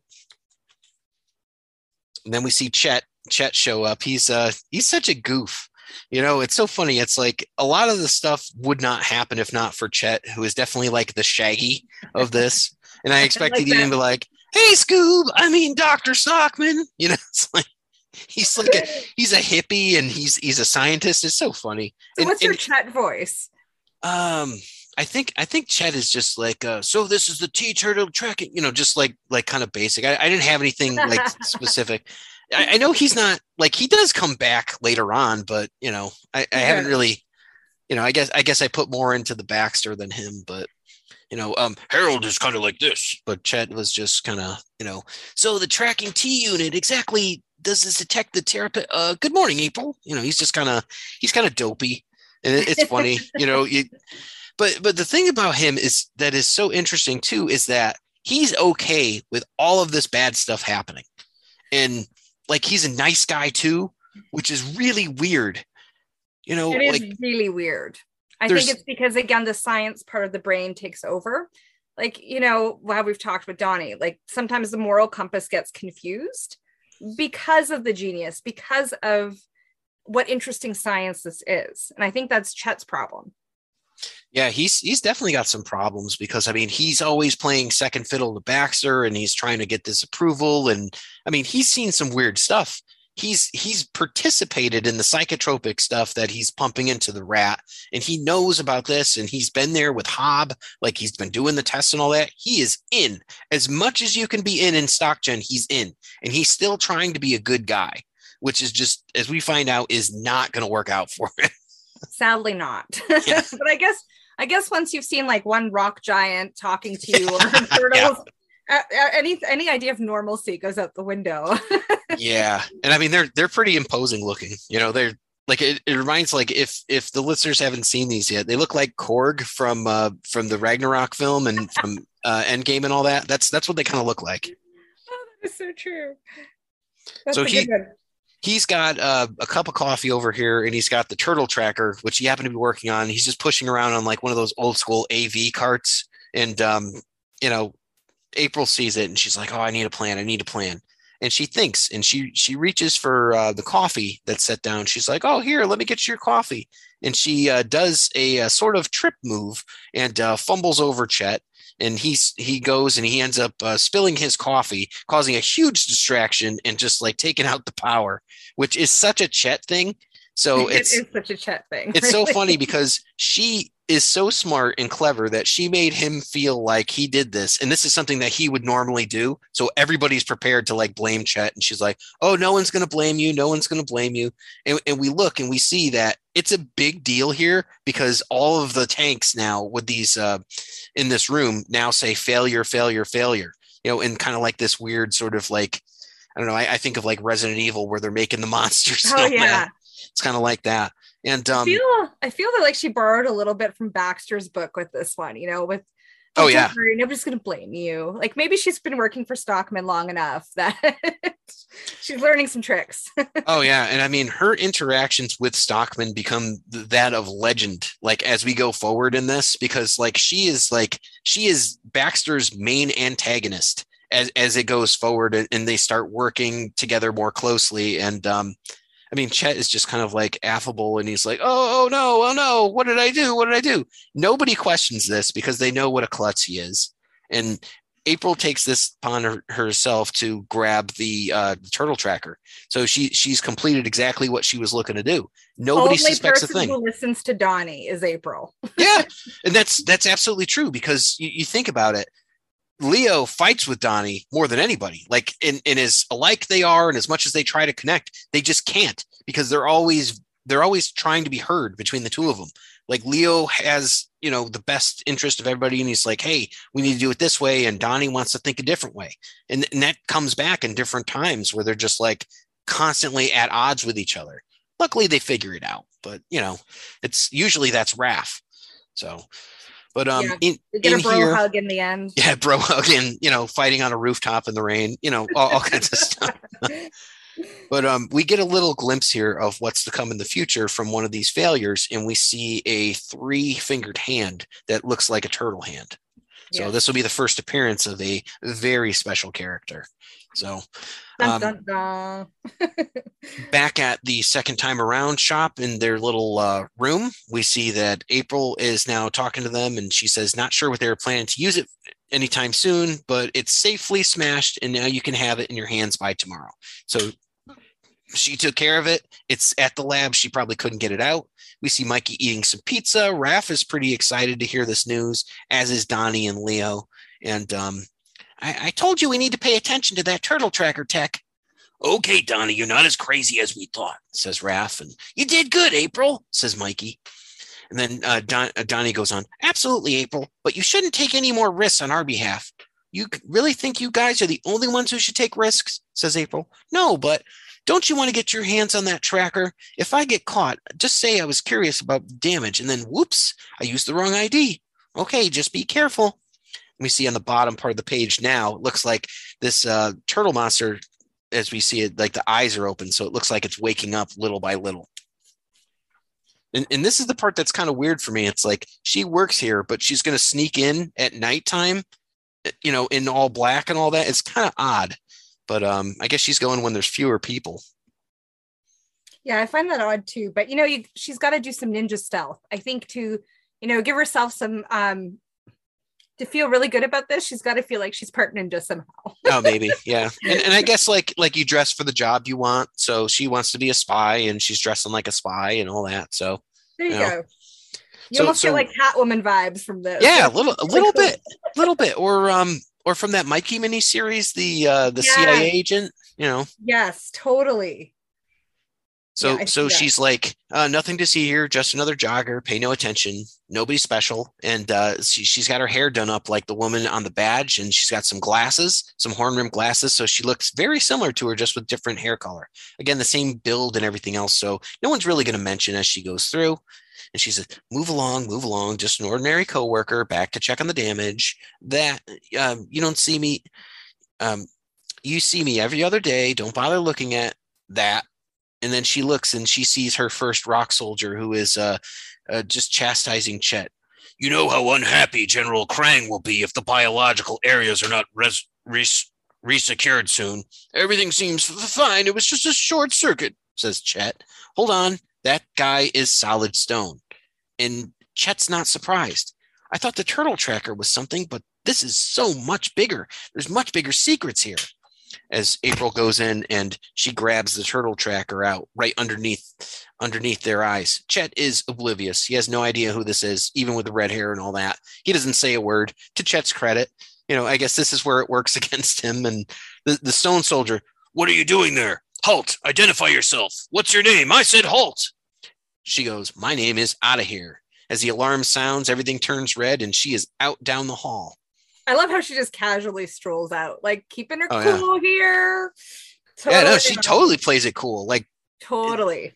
and, and that's that's like when you were talking about in the other one with the adrenaline and all that like she's feeling it and she is just running with it which is is awesome you know she's just playing it cool and she's like this is my part to play and i'm going to play it and Yep. and when she talked about that scientific objectivity it earlier that kind of comes back here where she's just out Well, we'll she could have easily freaked out yeah Yeah, as we keep going, we'll see like her own inner inner monolog Mhm. and see that scientific cool really helping her out. Do you want to do you want to take it and read this page? Like the oh, uh, okay. that'd be cool. sure. Um, so my April voice is pretty much my own voice. it's it's it's a, a bit more accurate than mine. So it's there you go. So on this page, she says, I revised my earlier assessment. My name is now totally screwed. No stone guy. Maybe he thinks I bolted for the exit. Where am I?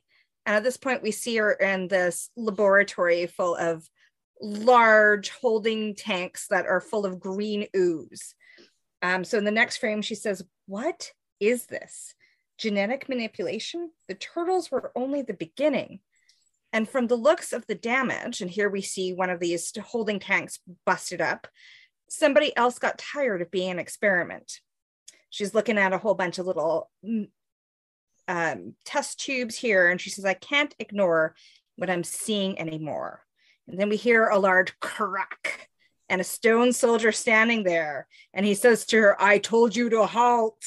Man, that's, that's a my best stone soldier voice. That's a good that's a good stone soldier. I like it.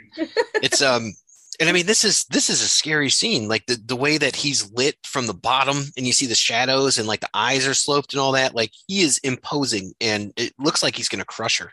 And he's stone. He's scary as all Yeah, absolutely.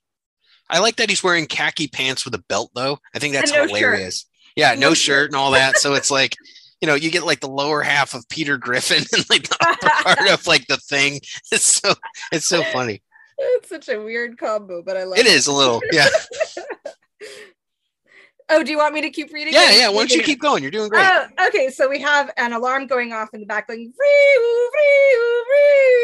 and we have the stone soldier encroaching on April here, and we see her thinking, "This is frighteningly familiar."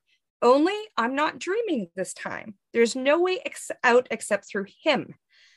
Think, April, you may not have a shell, but you have a brain.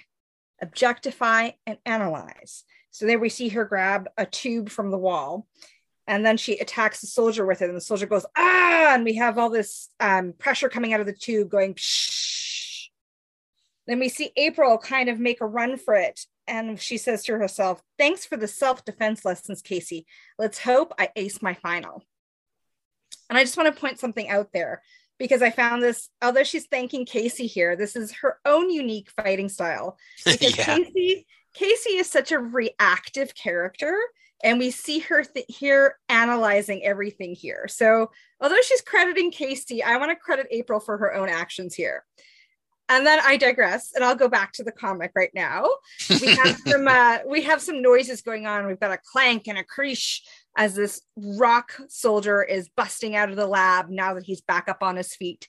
And April says it's the oldest relationship in the natural world, right? He's the predator and I'm the prey, as we have a scene of him chasing her. I'm way outmatched. So I should be terrified. And I am. My brain just doesn't know it yet. Adrenaline is pretty cool stuff, clears your head, lets your body do what it needs to do in that fight or flight moment. And again, she's evading the rock soldier at this point. And we have the alarms going off in the bag. Vree, vree, vree. And we have her running for her life, thinking, too bad it doesn't last forever.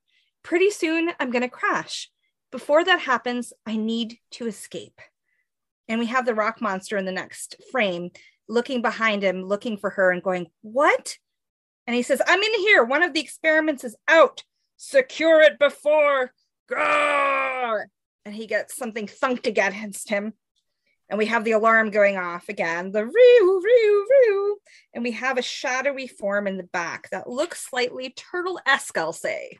Oh yeah. Like and and I mean those who know know who this is. Like we, we can Mhm. figure it out based on like the shape of the shell and all that. It's like, oh yes. And this is this is kind of his first actual physical appearance other than just the hand or the eyes. It is, and it's us going, oh my God, you know who that is? Yeah. hey, hey, look who's here. did you want to take the script from here? or did you want me to? Uh why don't you keep going? You're doing great. And we, Oh, we've only got like three pages left, so let's let's Okay. uh have you finish it up. You got it. So then again, we have that lovely alarm. I'm sure everybody's fed up with me reading it with the. No, they uh they just asked for more. Oh, great. and then we have a bunch of stock gen cronies here. They're pretty um, non non impressive. We see a frame of April's boots, so she's making a run for it. And then we see a little frame of her her eyes peeking out of one of these stock gen suits. So she's hidden in a suit. And she says, all clear. Thank God, all clear. At least for now. We have that beautiful alarm that you all love so much. The and we see a kind of turtle hand because we see the three fingers and it is holding something. It's holding a little palm tree. And then we have these stock gen cronies the hand holding the palm tree, and the stockgen cronies are saying, You freeze. Meanwhile, we cut to April fleeing. I bet it out. goes well for them. yeah, it goes really well for them. then we have April fleeing in what? A yellow suit here. So this is just kind of a cool thing. And she says, I have no plan for getting out of the door, but it doesn't matter. It's abandoned. Whatever that Rocky guy was yelling about, they're all busy chasing it. So I'm out with the tracker and more questions than answers. Typical scientific scenario. And then we see her fleeing stock StockGen in the night. It is creepy being out here this late. And then we see a door make a thump sound, but I'm not afraid of anything anymore. And then we see the door coming off its hinges. And April says, Not after that. Now the door in the next frame is completely smashed and falling out. And April says, Just sick and sad knowing what's really going on in there. And then we turn to the next page and ooh, we get to see the experiment gone wrong and it's super exciting. And April says that's what happens when science goes bad. And now we see this mutated turtle with spikes on his back running through the night. And April's narration is who knows what other beings they might torture into existence. What do what I do know is who's going to be there to stop them. Four talking humanoid turtles and a hockey player with issues and me. And that's the end of this issue. Nice. And uh, in here, uh, you you called it that uh, experiment. That is the first appearance of the uh, the technically fifth turtle uh, slash. Yeah. So he's there, and he's got kind of like his his uh, trademark appearance, not from the cartoon so much, but as uh, from from like the early comics. He just uh, has like the two different color eyes, it's uh, it's kind of interesting. His appearance will change drastically several times throughout the comic, um, specifically in the real the real series because this is a micro series, which mm-hmm. is is kind of like an annual, but it's but it's canon. But he's going to change big time, like the way that they have him look and when they they talk about how he's actually a different type of turtle he's a, a snapping turtle and i mean it, it, just it goes on from here and he becomes like a major player mighty and Mutanimal. Big, yeah. Oh yeah like when you look at this you get the idea that this is a massive turtle and he's even got like the broken fingernails so this is like yeah. a rougher turtle than what we're used to seeing yeah his hands are just like gross like yeah. absolutely like uh you don't want to get punched by him, let alone have him touch you without some hand sanitizer. And, no, and he, especially like when he's holding the little palm tree, you're like, oh, that's a gnarly hand. That is not a happy turtle hand. And and that is 100% from the early slash days in the cartoon with his binky and with um and with the the comics where he was he was doing the same thing and Krang was able to manipulate him by telling him where he can go and get palm trees. That's so it, yeah. So that's an old slash trope which is cool. I, I don't know. Did, nod. Did they go into that as much in the 2012 cartoon? Because um, it, I, I, know they didn't. them going into that. They went more into in the 2012. They were more into focusing on Leatherhead. Yeah, right? yeah, which is yeah. which is cool because that was like a new take, and it's like, oh, this is pretty fresh. Yeah, and it was actually a very nice um, relationship he had. But Slash does not really play very much into anything. Yeah, and um, I know in the 2003 cartoon, Hun becomes Slash. So the only way we get him is because Hun mutates at the last minute and, and then surprisingly loves it. So it's like, all right, cool. You know, of course he would though, right? and I think that's just in the Turtles Forever uh, movie. Yeah. Just found on DVD and I have to rewatch because it's awesome. So, but um, if, if anyone's looking to watch the Turtles, I know if you have Paramount Plus, it's they have the full series on there, and you can also watch it on um, I think Pluto TV has a whole channel that that plays uh, Turtles all day. So that's pretty fun. Oh, that's cool. I've never heard of Pluto TV. Yeah, it's a, a free streaming service for television. So you, you can um, kind of watch shows and they have like a kids show. So um, you, you can watch it and it's just turtles like for blocks and blocks and blocks of the 2003 series and the 2012 series. And there's just the only thing is they play incessantly like the they're like the same block of commercials. So if you Yeah. don't get sick of hearing those, like Archie scary mysteries, and it's like, yeah, yeah, and it does. It kind of grates on you after a while. I, I'd stop listening to it during work. So I might be binge watching that uh, when we're done this podcast. yeah, no, absolutely, I highly recommend it. So. So this, this is a pretty good issue. I, I like the the perspective that April's coming from. I like that again. She we're seeing a strong, capable female character. She's being super reckless, so nobody approves of what she's doing, and they don't mince words about it. Stop her. No, Like, not at all. Her plan, he's Don, only Donnie's like, well, okay, but just be careful, which is just very funny. I, I I feel like he feels that that you know she's not gonna stop regardless. And, and I mean, usually this is like this is like Raph and Keno from Secret of the Ooze, where it's Yeah. like they know it's a bad idea, but he's like, well, if I supervise you, it's less of a bad idea. So That's it. But I mean, hmm. nobody argued with her, and usually they'd be like, "Well, no, we we need to help you." But I think it's interesting that this time they're like, well, "Okay." Yeah, yeah. I was I don't I like that they have the confidence that she could pull this off. I don't think anybody truly understood what she was planning on doing, and I, I get the the feeling on this this last piece where she went in there at night. I don't think she told anybody. I don't I don't think she told them just how sketchy it was. Oh, exactly. She's like, "Oh yeah, I got this. No big deal." And it's like, "Yeah, why are you dressed like that?" Oh well, never mind. So Never mind. cool. And this is this is so great because if you only read through the IDW series and you're just going sequentially and you're like, okay, issues 9, 10, 11, 12, 13, 14, you miss this and you miss Yeah. the extra meat that they're putting on the bone here.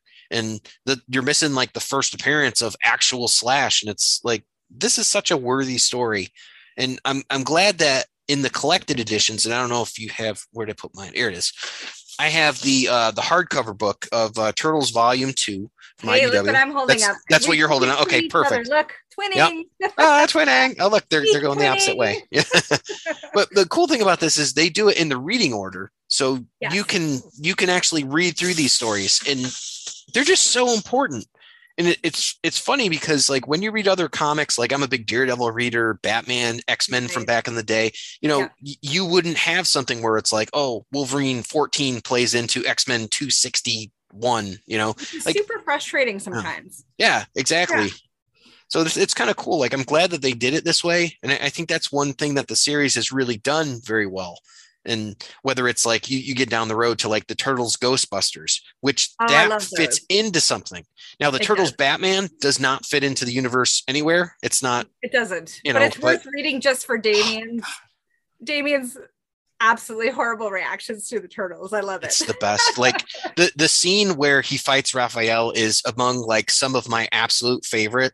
So and it's it's it's gold.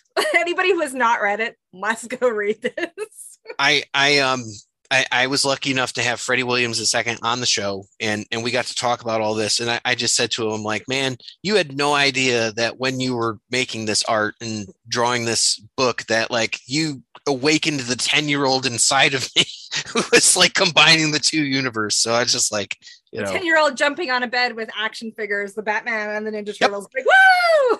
yep. spot on because I, I think I would have been 10 just about when uh, Batman Returns came out so Oh uh, yeah. absolutely so it's I something you remember can going relate to that in the theater. Yeah. yeah.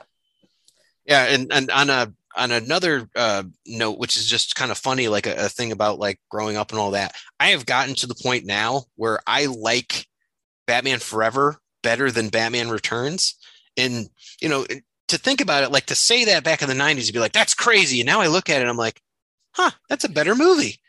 I didn't even think about that, you know.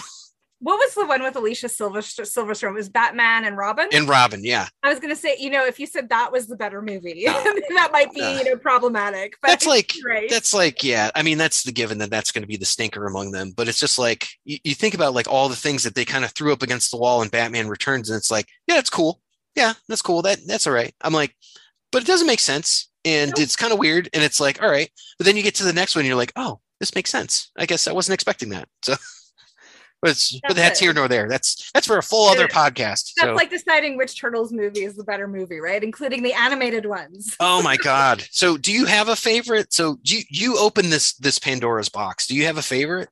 You really want to know? Yeah. It- uh, I love the Batman versus TMNT because there are so many brilliant moments. Like I also think in the live action movies, if we could have a fight like Shredder and Batman, it would be the most epic fight scene ever. oh, I, fully thought agree. it was I loved it. And I thought the the voice actors were great. I loved Batgirl interacting with Donnie and her refusing to call it like ooze. She had to call it mutagen because ooze was gross. And Alfred interacting with Mikey and in the end, you know, like being buddies with him.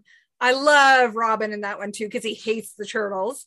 He's just a lot um softer than we see in the comic. Because Yeah. in the comic, he's such a little jerk. I love he's, it. he's super petulant about like all these things and just like he's so entitled and everyone knows that character now because that's like he is the voice of a generation of comic readers now where Oh, it's like is. all this stuff has been laid out before you there's all this history but here it is and you still are acting like a little ass so it's just It- it- like brilliant. And I think my favorite part about that uh, animated movie is Mikey fangirling about everything in Gotham. Like, you know, he sees he sees the penguin. He's like, "Oh my god, he has a umbrella! there are blimps everywhere for no reason." It's like all of these things we've all thought about Gotham, and they get vocalized that way. I think. oh yeah absolutely brilliant. Yeah, I I- love that one. I love that. Um, it- it's funny because actually from that movie, I take the flip, the little "It's pizza time" from that Batman. That's that's my pizza time thing. I I took it, and it's a second long, and that is in every podcast that I've done. So so I'm time. totally with you. Totally, and Yeah. I, I love the scene where Batman just can relax and he understands these people aren't a threat and all that, and he just has pizza with them, and it's like that's such a rare moment. Like you don't see that a lot. Like there's that side of him and you saw it in the early 90s but you don't see it a lot now and i thought that was cool that you know he has the respect to let his walls down he's like all right well i have nothing to lose by befriending these people and you know i really respect splinter and and leonardo is the only one that lands a hit on him which i just i love you It is know great. it's and so party cool in his bat cave. Like it is a big deal. Like nobody parties in the bat cave. yeah you think about it. Nobody has drinks there or appetizers. no it's The turtles mean- can have pizza. It's both it's both sterile and awful like at the same time where it's It like is. you've got like guano from the bats and you know dust and things like that alfred keeps things clean as much as he can but i mean There are bats. yeah it's it's it ain't right so Oh, but there they are eating pizza and they even look like they brought a table out for it. yeah like, oh, they're like a little happy family after you yeah know. i'm i'm with you i'm absolutely with you um and, and um i i feel like this one gets not as much love because like the first one's so dark and all that and it's like amazing is. but like i am a huge fan of secret of the ooze and Oh, as great. like as like cliche as everything else that i feel like at the time that i saw that in my life it's like like that one it's like i could probably watch that like a thousand more times so I, i'm gonna say that's probably my favorite Aw, I think and that tm tmnt movie's pretty badass too so that's like Oh. at least top three so I think it's Sarah Michelle Gellar who does April's voice in that one. yes And yes it I- is I absolutely loved it. And there's a famous actress who voices Karai as well. I just can't remember her name. And uh it was is- the the girl from um uh crouching tiger That's it. Yes. Yeah. And she does. I love that they kept it. They they purposely sourced an appropriate voice, and I think it worked so well. I loved that movie so much. Uh, d- don't get me started on the coding for the turtles because that's a whole other argument and and i i had. I had I had a discussion with with uh, comedian Nore Davis on this on how like we both believe Raphael was was coded black and I'm like I don't disagree with you, so I'm like you know but but that's that's again in a whole other podcast but um you know and he was really badass in that one. Like I love the at the beginning of that. oh, so good yeah Like where you know he's got the motorcycle and he's just this Thank- lone wolf. my latest eBay purchase I don't know if you could see this but I got one of the Stone Generals Oh, Right, nice! I got the uh the the Jaguar Stone General for 99 cents so I was like yeah I'm totally getting him so I'm I only just, I just found her name. I was going to say Zhang Zi. oh Zhang Zi. Yeah, because Awesome. I can't, and I'm going to look up again who voices Karai in the 2012 version, but I also love her voice, which is completely oh she's so good She's That just- is it's just such a great one. Gwendoline Yeo. I believe. Oh, cool. I don't I don't know her from uh, from any of her roles or anything else like that, but such a distinct voice and such a distinct character. Just like a Yeah. really cool sort of uh, like she's got like this this punk vibe to her, Oh. and she's somewhat flirtatious and all that. And it's just like it's so compelling to watch those episodes. Oh, yeah. what I mean? No doubt she will cut you. I And- love that. and she's betraying people like and she's betraying everyone so she's like a total kunoichi so it's just like this is crazy Totally. betrays april shredder leonardo splinter like everybody like like Zeck you know who, who becomes bebop and all like like all of them like she just like across the board messes with everybody like wow that that's your catwoman character right there She's brilliant. I Yeah. think she's such a great character. And like a good juxtaposition against April, who's very, like we talked about, very led by a moral compass. April would never betray a hundred people in two seconds flat, right? Oh, i agree yeah she just doesn't have that in her so No, so it's they're like polar opposites and play so well against each other. Yeah, yeah, and and that's why it's so compelling to watch that uh, episode where they're fighting in the subway and all that, and you're like, April doesn't have a chance, but she kind of does, and she wins. That's pretty fun. Yeah. Well, we got one book left, so and um, I'm I'm running short on time, so let's let's make sure that, that. we can. Uh, no, it's, it's you kidding me? For a great conversation like this, our listeners are going to go crazy when I'll they keep it tight. so much in this. we'll we'll start off with this. It's um this is actually uh, Teenage Mutant Ninja Turtles issue number 118, story by Sophie Campbell and art by Nelson Daniel, colors by Ronda Pattison, and letters by Shawn Lee. And just uh, I didn't mention this before, but letters for the April new miniseries were also by Shawn Lee. So right. Uh, we start off and we see the farmhouse. So this is uh, this is after everything has happened and the turtles are, are kind of removed. They're at a farmhouse here. We see a uh, scarred, hooded character who we know to be Oroku Saki, the uh, reincarnated ghost sort of character who's looking on as an outsider. He says, "Time to leave, I suppose." Then all of a sudden, there's this really big uh, energy anomaly that happens, and it's out of it steps the futuristic turtle, who is a pale white turtle with pink markings and has a time scepter. And uh, we, we know this to be Lita, who is the turtle. Leah is awesome, just so, so cool. And uh, she says, Uncle Saki. And she goes on to give him a hug. And we could see that she's got like all these tattoos on her arm stuff too. And it's all in that same like white and pink color scheme that she has. She goes, What are you doing here? I'd ask the same of you, but now I thought you'd be helping uh, the clan with Karai and Jennika's uh, musical situation. So as we talked about that, um, uh, no, that's uh, I'm I'm here. Uh, did I pick the wrong time? Because she's clearly traveling with uh, through time with that time scepter. And, and Saki says, "No, I don't believe so. The turtles have already left for New York." Oh no, I thought they'd be here by now. I'm so dumb. Time, as they say, is shifting. Uh, you just have a long walk ahead of you, he says. Ugh, how come you're here all alone? And he says, I've been looking after the Hamato family during their time of mourning. I've been looking forward for ways that I can help. I revi- I retrieved their cat when it was lost in the woods, tending to Yoshi's grave, but I promised Yoshi I would look after them, and I was unsure of how to approach them without being seen as their enemy. And he's exactly right. I don't think that there is a way that Rokosaki the Shredder can approach any of them at this point Not most- open-minded of any of them would not believe him and and that's why lita is so important because she gives this future perspective where things are going to be okay and things are going to be different and she brings that information which she's not supposed to do because she's pretty much influencing the uh the past by what she says from the future What would Doc Brown say? The time space continuum? oh yeah like it, you know in, in doctor who the timey wimey wobbledy gobbledy you know it's like That stuff. all that. but she says, you know, she gives him some reassurance and just lets him know that returning Clunk was huge. And, and thanks for that. And, you know, keep doing what you're doing. It's the little things that matter. And we're going to see that in this issue. It's mostly about the little things that he does to help, even though he's kind of like a incorporeal ghost at this point. So he says, and he actually thanks her, which is, is this is such a different version of the character that we've seen. So It is, but I was gonna say he does. He it's kind of a bizarre thing because he can touch things. Yeah, he, he can definitely touch things and, and all that, but he also walks through walls and does weird stuff, and you can't actually see him unless he wants to be seen. I always wonder about the rules about that. I'll know I'll never get them, but I feel like asking. You know, in your undead, Yeah, alive ghost state, what what can't you do? That's a great question because I mean they can hear him because he completes the song for for Jennika and you know they they can see him at some point but Yeah. I wonder if it's like like the movie Ghost or is it like uh you know uh Frighteners you know where you can only Like- see him if you've had a near death experience. Does he use magic points every time he becomes visible? You know what I mean? Oh clearly yeah that uh that cloak is a plus 2 uh magical yeah.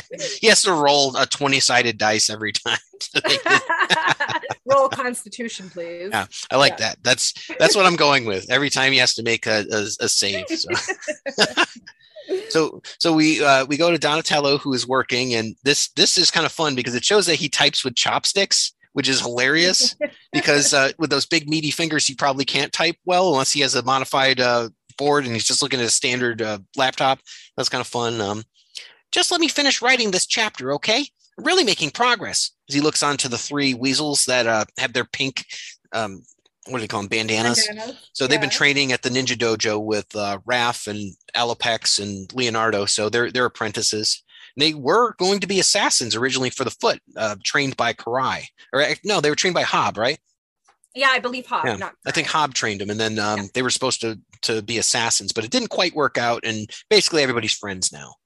So Donnie takes his time to go back to get more tea, and these guys are drinking their uh, orange juice. It looks like through a straw, and they fight just like the turtles do. And Donnie's talking about he's oh, I really got to remember to back up this book that I'm writing. And luckily, Saki sneaks in at the last moment to save this from that liquid, and then cleans it up. And the weasels all look at him like, "What the heck is happening?" As he cleans that up and then puts down the laptop, so it ends up being unscathed. Donnie comes back. All right, back to work. So and they're just looking on like they don't know what to say. And these guys don't really talk much, so No, you, they you don't. don't get much from them. They're not going to say anything. So and then Saki has done his his deal. Moving on to the next one, we see Leonardo, who's taken up his hobby of gardening, is uh, just hanging out, and um, there's he's whistling along, and he doesn't realize that there's a crack and like one of the boards is going to fall, like the side sports. But uh, Saki goes in and he just puts a little uh, little shim of wood in there, so it just stays up. And Leonardo is none the wiser. So just kind of like a little a little thing as he he looks around, and if anybody could see Saki, I bet it would be Leo because of the connection that they had and everything else. And he thinks that he feels something with that sort of ninja sense. He turns around and it's just a mist, and uh, and Saki just disincorporates, and he goes, "I never get used to the tune. I'm never going to get that tune of Jenny's out of my head." And and that's that's it. Saki moves on to the next spot. Why don't you pick up from this one? Okay, so we see there, we see Jennika with her guitar in hand, and she says, No, that sucks. That's not right. Dun dun dun dun. Why can't I get this riff right? Ugh. And then we see like this spectral Saki over her shoulder, and he just whispers this perfect music note. And she says, Yeah, that's it. Killer riff. And she starts going off on her guitar. That's how Keith Richards does it. That's how Keith Richards does it. He has he has a Roku Saki whispering in his ear. or maybe it's like Ozzy Osbourne or something. I don't know. Oh yeah. Well, well, I imagine you wouldn't be able to understand Ozzy. Like, "Eh, go turtles. You'd be like, what? What was the note? That'd be great.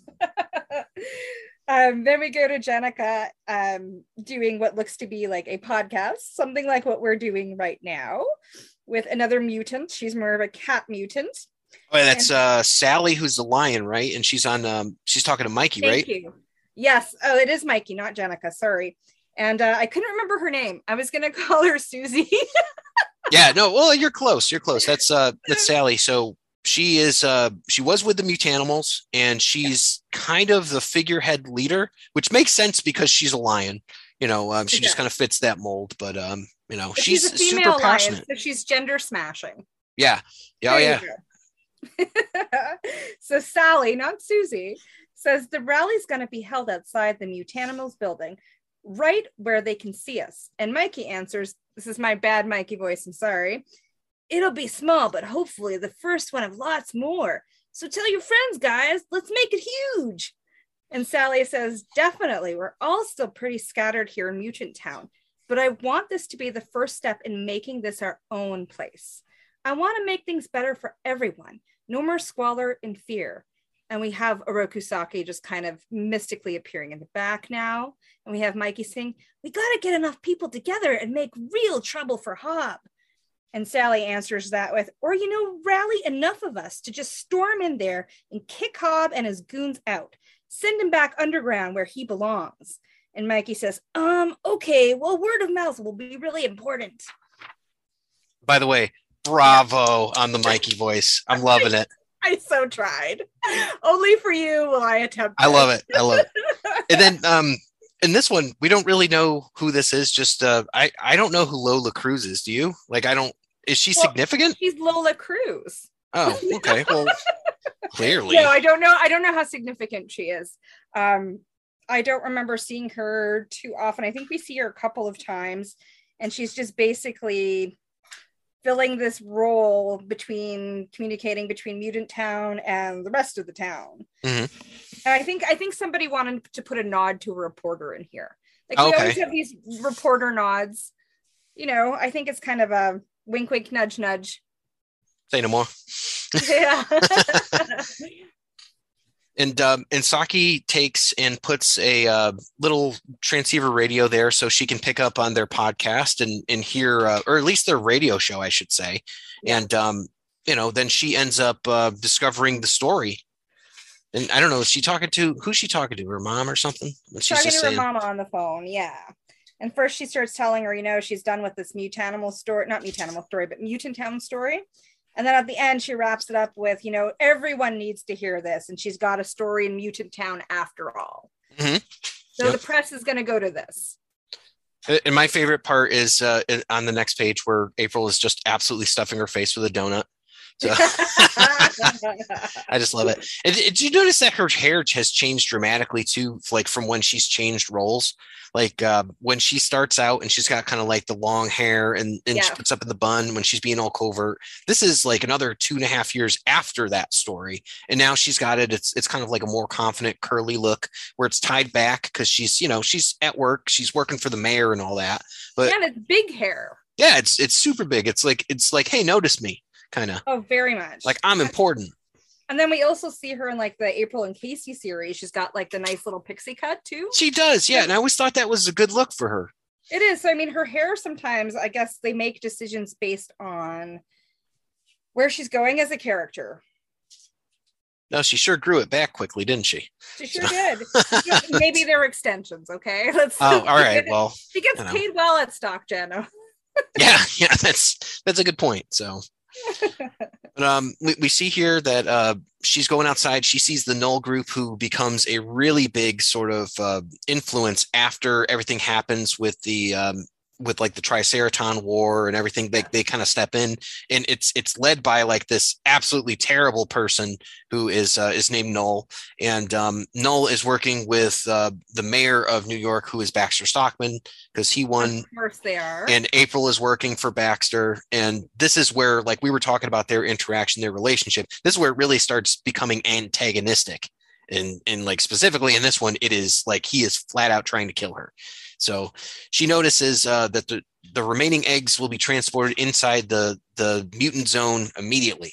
And she's worried because she is the liaison to mutant zone. So she's the go between because uh, basically, if, if you hadn't read up to this point, Hob has set off this huge mutagenic bomb and uh, it mutated a good portion of New York and they walled it up to keep all the mutants inside.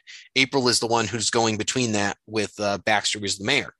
And what we're looking at here, she is aware that these are mutant fish eggs, specifically like moray eels. And it was a big problem when it was in the sewers. Like it was a huge problem that everybody had to deal with. And luckily they figured it out with the help of the turtles. But um, now she noticed that he has these and he's pretty much dropping bombs into into mutant and someone's going to get hurt. and here again, we have the fiery moral compass. You can't do that, right? I just love that about her. She goes storming off, and we even have the hair acting almost as like a flame in this. Oh, cool. Yeah. Right? Like I feel like you you get a sense of how mad she is. Let's uh let's act this out. You you want to pick up as April and I'll do the uh, the Baxter part? oh, sure, sure. So this is right after the van. Yep. Okay, so she's this is her storming into the office. So we have April storming into Baxter's office, and she goes, Baxter, Please knock next time, Miss O'Neill. tell me you didn't get a hold of slithery e of slithery eggs. Excuse me, Slithery? The eel mutant. I just saw someone in a no van picking up and a woman and Ah, that would be my associate, Zara. That's unfortunate, as she walks in. okay, I get it. It seems we've both been a bit careless. Baxter, you can't put those eel things into Mutant Town, and you can't give them to. I can do anything I like, Miss O'Neill. Fine then. How about I take this to the media? Mayor Stockman breeding mutant monsters would make a great headline. I'm sure various outlets and journalists would be interested in your complicity as well. You seem content to sit back while my Mousers blocked off the sewers during the eel mutant incident. You've been very good at keeping quiet about that. I'd prefer if you'd simply walk away since none of this concerns you in the least. But unfortunately, you're quite involved at this point. Oh no. And then we see that looks like there's these mutant dogs that have like these crazy clawed feet that come in right behind Zara. My apologies, April. It's just business. And then we have Zara getting blasted with what looks like to be a pepper spray or something, and she goes, Gah! Oh yeah, and and Donnie must have helped her make this thing because this stuff looks absolutely brutal. And, I and mean, sh- it's orange. Yeah. What, what do you spray that as orange? It's it's probably like bear mace, right? Yeah, this is scary stuff. But this is this is our April from the micro series. She's just she's thinking, she's reacting, she's assessing the situation, and she's taking it head on. You know, she she, has feels she can. prepared. Yeah, And she I does. that- That's in her purse. Like she had Casey give her lessons before. And in this case, this is a very April weapon. It's And she's wearing appropriate purse. footwear, so they're not yellow, but They're not yellow. That's true. But again, we have her hair. I love I love her hair in all of these. It seems like a very superficial thing, but if you look at it, the more mad she gets, the more it like whips around and looks Mhm. flame like, and it's really cool. Yeah, and I, I wonder how much of that's intentional uh, or, or even just subconscious because I, I wouldn't have thought of it, but you're absolutely right. Like it, it does. It, it seems to represent what she's feeling at the moment. And I like that. And this uh this Zara is no joke, man. Uh, telling you, she just went and kicked down the water or jumped over the water cooler and kicked April in the back. She's caught up to her even though she can't even see, and she's smashing her face on the ground, and they are in an all-out fight. And it's nasty. And uh, mentioning again, whatever she sprayed onto Zara, it's stuck on her face. It's like Oh, a yeah. mask. So whatever Donnie designed, holy crap, is it ever powerful? Yeah, yeah, and um, April decides to finish the fight by hitting her with a cork board. So it, it seems to have done the trick, and very similar to issue number two, she escapes down into the sewers because apparently most buildings have a doorway that leads into the storm drain. So I don't know, maybe it's an older building or something, but uh, she's down here and she has just gone into the belly of the beast where there are now three of these eel monsters, which is the same as the three mousers that were chasing her in issue two. Well, even if you look at their mouths, they almost look like the open jaws of the mousers here. Yeah, they just they totally adapted the story here. Yeah. And they've got like the little one eye on the top of the head with that mechanical device attached. Yep, exactly. And, and their mouth their mouth does have that little cleft on top, so it looks like that. So It really does. Yeah. so she's she's running away, and one of them uh, grabs onto her leg, and we hear a snap. So I take that as it not only just bit her leg, but her leg's probably broken at this point. Yeah. It doesn't look pleasant. So and and it's bleeding profusely. And if you know anything about eels, they actually have uh, anticoagulants. So she's going to be bleeding for a while until she gets something to take care of that. So uh, looks like uh, Zara is back with Baxter, who managed to get the stuff off his eyes. It's still on both of their shirts though, and they are their looking. eyes, if you look, are very puffy. Like Yeah. if you look, Oh, yeah. actually swollen. Which They I look love. like they were punched. So, but now they're looking at this screen just like Baxter was looking at when he had uh, chased her into the um, into the storm drain, and the turtle saved her. But he can't see what's going on because it looks like she's about to be saved by someone or something. Not the turtles at this point, but something's taken out those cameras. Yep. So it's it's kind of a spectral figure that's working very quickly to take care of this. And all we see is an outline. And um, Baxter says, "Who is that?" But we can see who it is. It's the ghost of Oroku Saki who's standing there in the storm drain over three of the completely defeated creatures. They're just there. And then um, April's like, ugh, and she looks back and he disincorporates into that uh, greenish black mist, and then he's just gone. And then we have uh, all of the as Zara is standing there looking at some data and uh, on like a little pad, and Baxter's, yes, this is Mayor Stockman. We have an urgent situation. And then that's it. It's uh, we go from there to the dojo where Alopex is there with Raph. And if you want, uh, why don't you take us home on this one with these uh, couple pages? Okay, I think this is really kind of cute. We see how how young they are and how playful. So we have Alopex here holding a bow staff, and she's teaching the youngins, and she says, "Are you bummed about babysitting instead of doing security duty at the rally?" And Raph answers, and I'm sorry about my Raph voice, everybody. He goes, "Nah." so Alopex says, "You're good at this stuff. You're good with kids. I am." Yeah, you're practically a dad now. What? You're so domestic now. Ugh, don't say that. I am not. And Alopex then says to him, Big Leader really got my imagination going, though. Maybe we'll be married in the new future timeline. Papa Raph and Mama Alopex. Ugh, I was thinking more about Lita saying pepperoni gets mutated. That's way cooler. I hope I'm not still fated to train her as a master assassin, even though she'd be the cutest killer for hire. And here we have Pepperoni on on top of some lockers, looking absolutely adorable. I and love Raph is- pepperoni. She's so cute. And we have we have Raph say, "Hey, I really hope we fixed all that crap. I don't want us to be arch enemies." And Alopex says, "Ah, we won't." And then Raph tells her, and I think this is just very funny, "I don't want us to be married neither. We're still kids too." And she says, "Ha, you big jerk. It was just fun to think about it. Lighten up." And then we have April come into this dojo full of leaking ooze, like mud and probably eels ooze or something. Her leg busted and bleeding, and she can hardly stand up. And Raph says, April, holy crap. And she just says, Hey, you can imagine she's about to collapse here. Even pepperoni's surprised. Yeah, Pepperoni looks absolutely shocked here, as do the little trainees. And then we flip to the next page and we have Raph holding her up. And he says, What happened? Who did this to you? And she says, Baxter. And then we have Baxter Stockman on the phone saying, I am pleased we have the EPF's corporation on this. Director Bronze, thank you. I hate to report this sort of thing, but this individual has been contaminated by mutant zone exposure and should be considered highly mutagenically dangerous. She must be contained within the wall at all costs. If she attempts escape, please do what must be done to protect the rest of New York. Yes, my associate is sending the subject's information and appearance rover right now. And then we see a wanted kind of poster on a tablet of April O'Neil and the sign on the bottom saying mutagenically contagious, threat level one.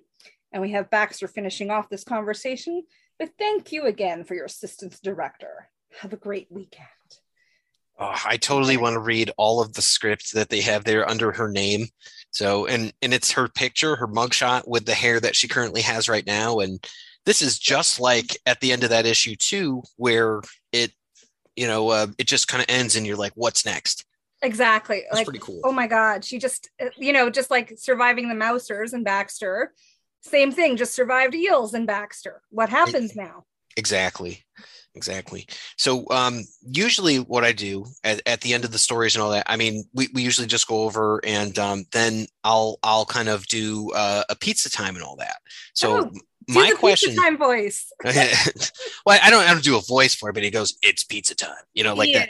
But um, I always like to ask my guests what their favorite pizza is, like what what they get, anything like that. I've gotten some really cool answers before, but uh, I'm interested, uh, Lydie. What's your favorite type of pizza?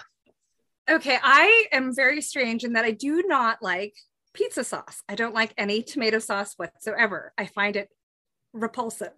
Okay, but I am a huge pizza fan. So usually I lift up the cheese and I scrape out the insides and then I flop down the cheese. but I actually found, I believe it's Pizza Hut has like a chicken Alfredo pizza. Yeah, So yep. actually put Alfredo sauce, and this makes all the difference. So I really like the chicken Alfredo, and I usually, I'm weird. I ask them to put a lot of spinach on it and mushrooms. Oh, interesting. I Okay. leave the chicken out. So it's basically chicken Alfredo no chicken, and instead spinach and mushrooms. nice. Yeah, that's cool. I actually just had um I had a carbonara pizza, which was very similar sauce, and it had like uh, bacon, chicken, and it didn't have any peas on it. But uh, you know that that's what I actually had, and I had that white sauce. So that's that's cool. So. Um, I I did uh, the last episode. I think we did the the Snowmageddon pizza, which is a white sauce pizza. So it Oh, could not be more relevant. So that's pretty cool. So That is awesome. And I love pizza. I make it all the time for my kids, mm, cool. but I kind of shudder when I put on the the tomato sauce. Not a It's fan "Oh, of that really red berry." Yeah, I can't watch. Yes. So, um, I mean, we covered a lot of stuff. That's awesome. I, I'm so glad that that you were here, that we could go through this. It was great. Like we talked about a lot of philosophy, a lot of the characters, things like that. Um, you have a really fun Instagram account, and, and I know like there's been some cool art on there. Um, you. do you like do you like folks to follow you on Instagram in terms of like uh like that? What um Oh, I where can people find you? Um, they can just find me at Channel Six Chick on Instagram. Um, if you look me up by my name, I believe it shows up too. And my first name is Lydie and last name is Watters with two T's. Uh, I love it when people follow me. I love it when they say hi um, and tell me, you know, why they love turtles or what their favorite turtle is or anything like that. I'm more than happy to talk turtles with anybody who wants to. That's awesome. I'll I'll um I'll post a, a link there um and I'll I'll link you in when when I share the episode and all that on Instagram. So I was just saying I was I was so happy to have met you to have been able to do this with you. Um, you're you're so positive and just like your love totally goes through for like the the characters and all that and that that's that's why I reached out because I was like this person gets it, man. And I'm just so glad that you were able to join me on this. Oh, I'm really glad because I do love them so much. And I feel like, in a very cheesy way, turtles have changed my life. And I get to meet all kinds of cool people with turtles too. Oh, absolutely. Yeah. You know, you could be one person could be like a power engineer, and the other, like me, you could have a background in English literature. And somehow you meet ha- halfway because you've got this commonality. And you know, you're both so engrossed in all of these things. So I, I love talking turtles with anybody. And I'm Yeah, thrilled and there's something there for everyone. You know, uh, you can you can look into the Shakespearean aspect of this and and develop it that way, or you could say, oh, the technical aspect of this is is really good, or just the way that they cra- craft the story, or the perspectives, like like I was talking about in the art. Absolutely. That's really cool. I even had somebody bring up um, Joseph Campbell's um, book, and it's all about heroes and mythology. Mm. And this person was applying it to turtles and successfully, because there's a reason these stories are gripping. They're they're universal in some ways. It makes sense. It actually it follows that character model that he was talking about with like the supernatural aspect and all that. So it's like it totally fits in. Yeah, So- and talk about like the descent into the underground. Like, hello, Mhm. they live in a sewer. Yeah. That's so it's so metaphorical, but also so factual. So it's like, yeah, It is. that gets that's it on every level.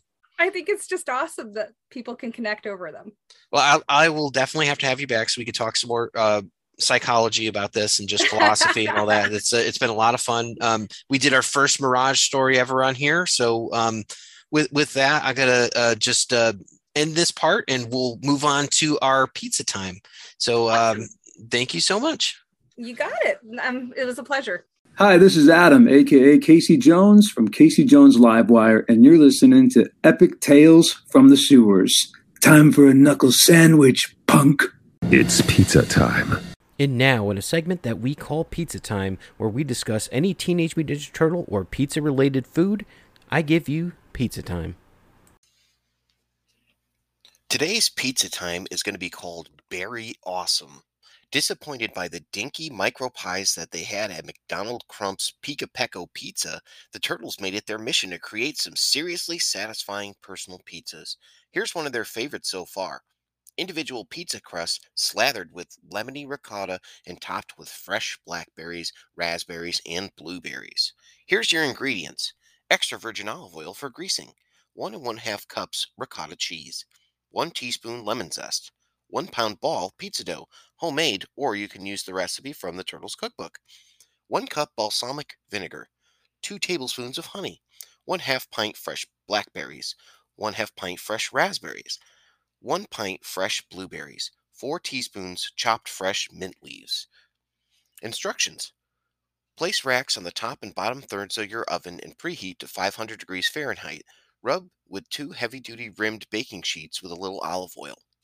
Step 2. In a small bowl, mix together the ricotta cheese and the lemon zest. Step 3. Divide the pizza dough into four equal sized pieces and roll each one out in a 4 inch disc. Step 4. Place the dough discs in the prepared baking sheets and spread the ricotta cheese on top. Step 5. Bake for 6 to 8 minutes, switching the position of the baking sheets halfway through until the crust is golden brown. Step 6. Remove the pizzas from the oven and set aside. Meanwhile, combine the balsamic vinegar and honey in a medium saucepan over high heat and bring the mixture to a boil. Let it boil for 7 to 10 minutes or until it looks like syrup. Remove from the pan and from the heat and stir in the berries. Top the pizzas with the berry mixture and garnish with the chopped mint. Serve immediately. Berry awesome, dudes. Cowabunga, dudes! Thank you for listening to the Epic Tales from the Sewers podcast. The Teenage Mutant Ninja Turtles were created by Kevin Eastman and Peter Laird. This podcast has no affiliation with Eastman, Laird, Mirage Studios, IDW Studios, Archie Comics, or Nickelodeon Studios. This podcast is a member of the Dorkening Podcast Network. Check out thedorkening.com for other podcasts. Epic Tales from the Sewers is recorded by Justin Cooper and Eric Will.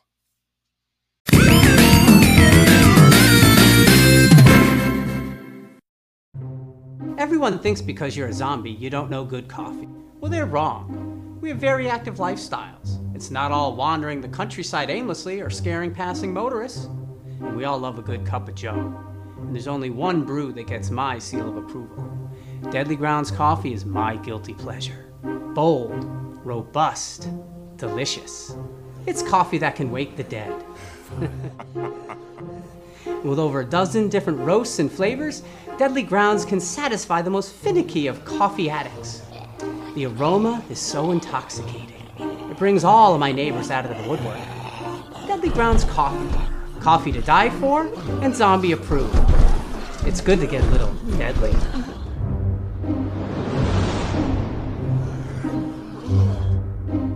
Use the front door! Oh, they're so disgusting. Hey there, this is JB, and if you enjoyed Tales from the Crypt, then check out my show, Tales from the Podcast, where myself and usually a very special guest sit down to discuss the TV show, the films, the animated series, as well as the original comics. So check me out every other week on iTunes, Stitcher, Spotify, Google Play, and of course at talesfromthepodcast.com. Thanks for listening, kiddies. You're all a scream.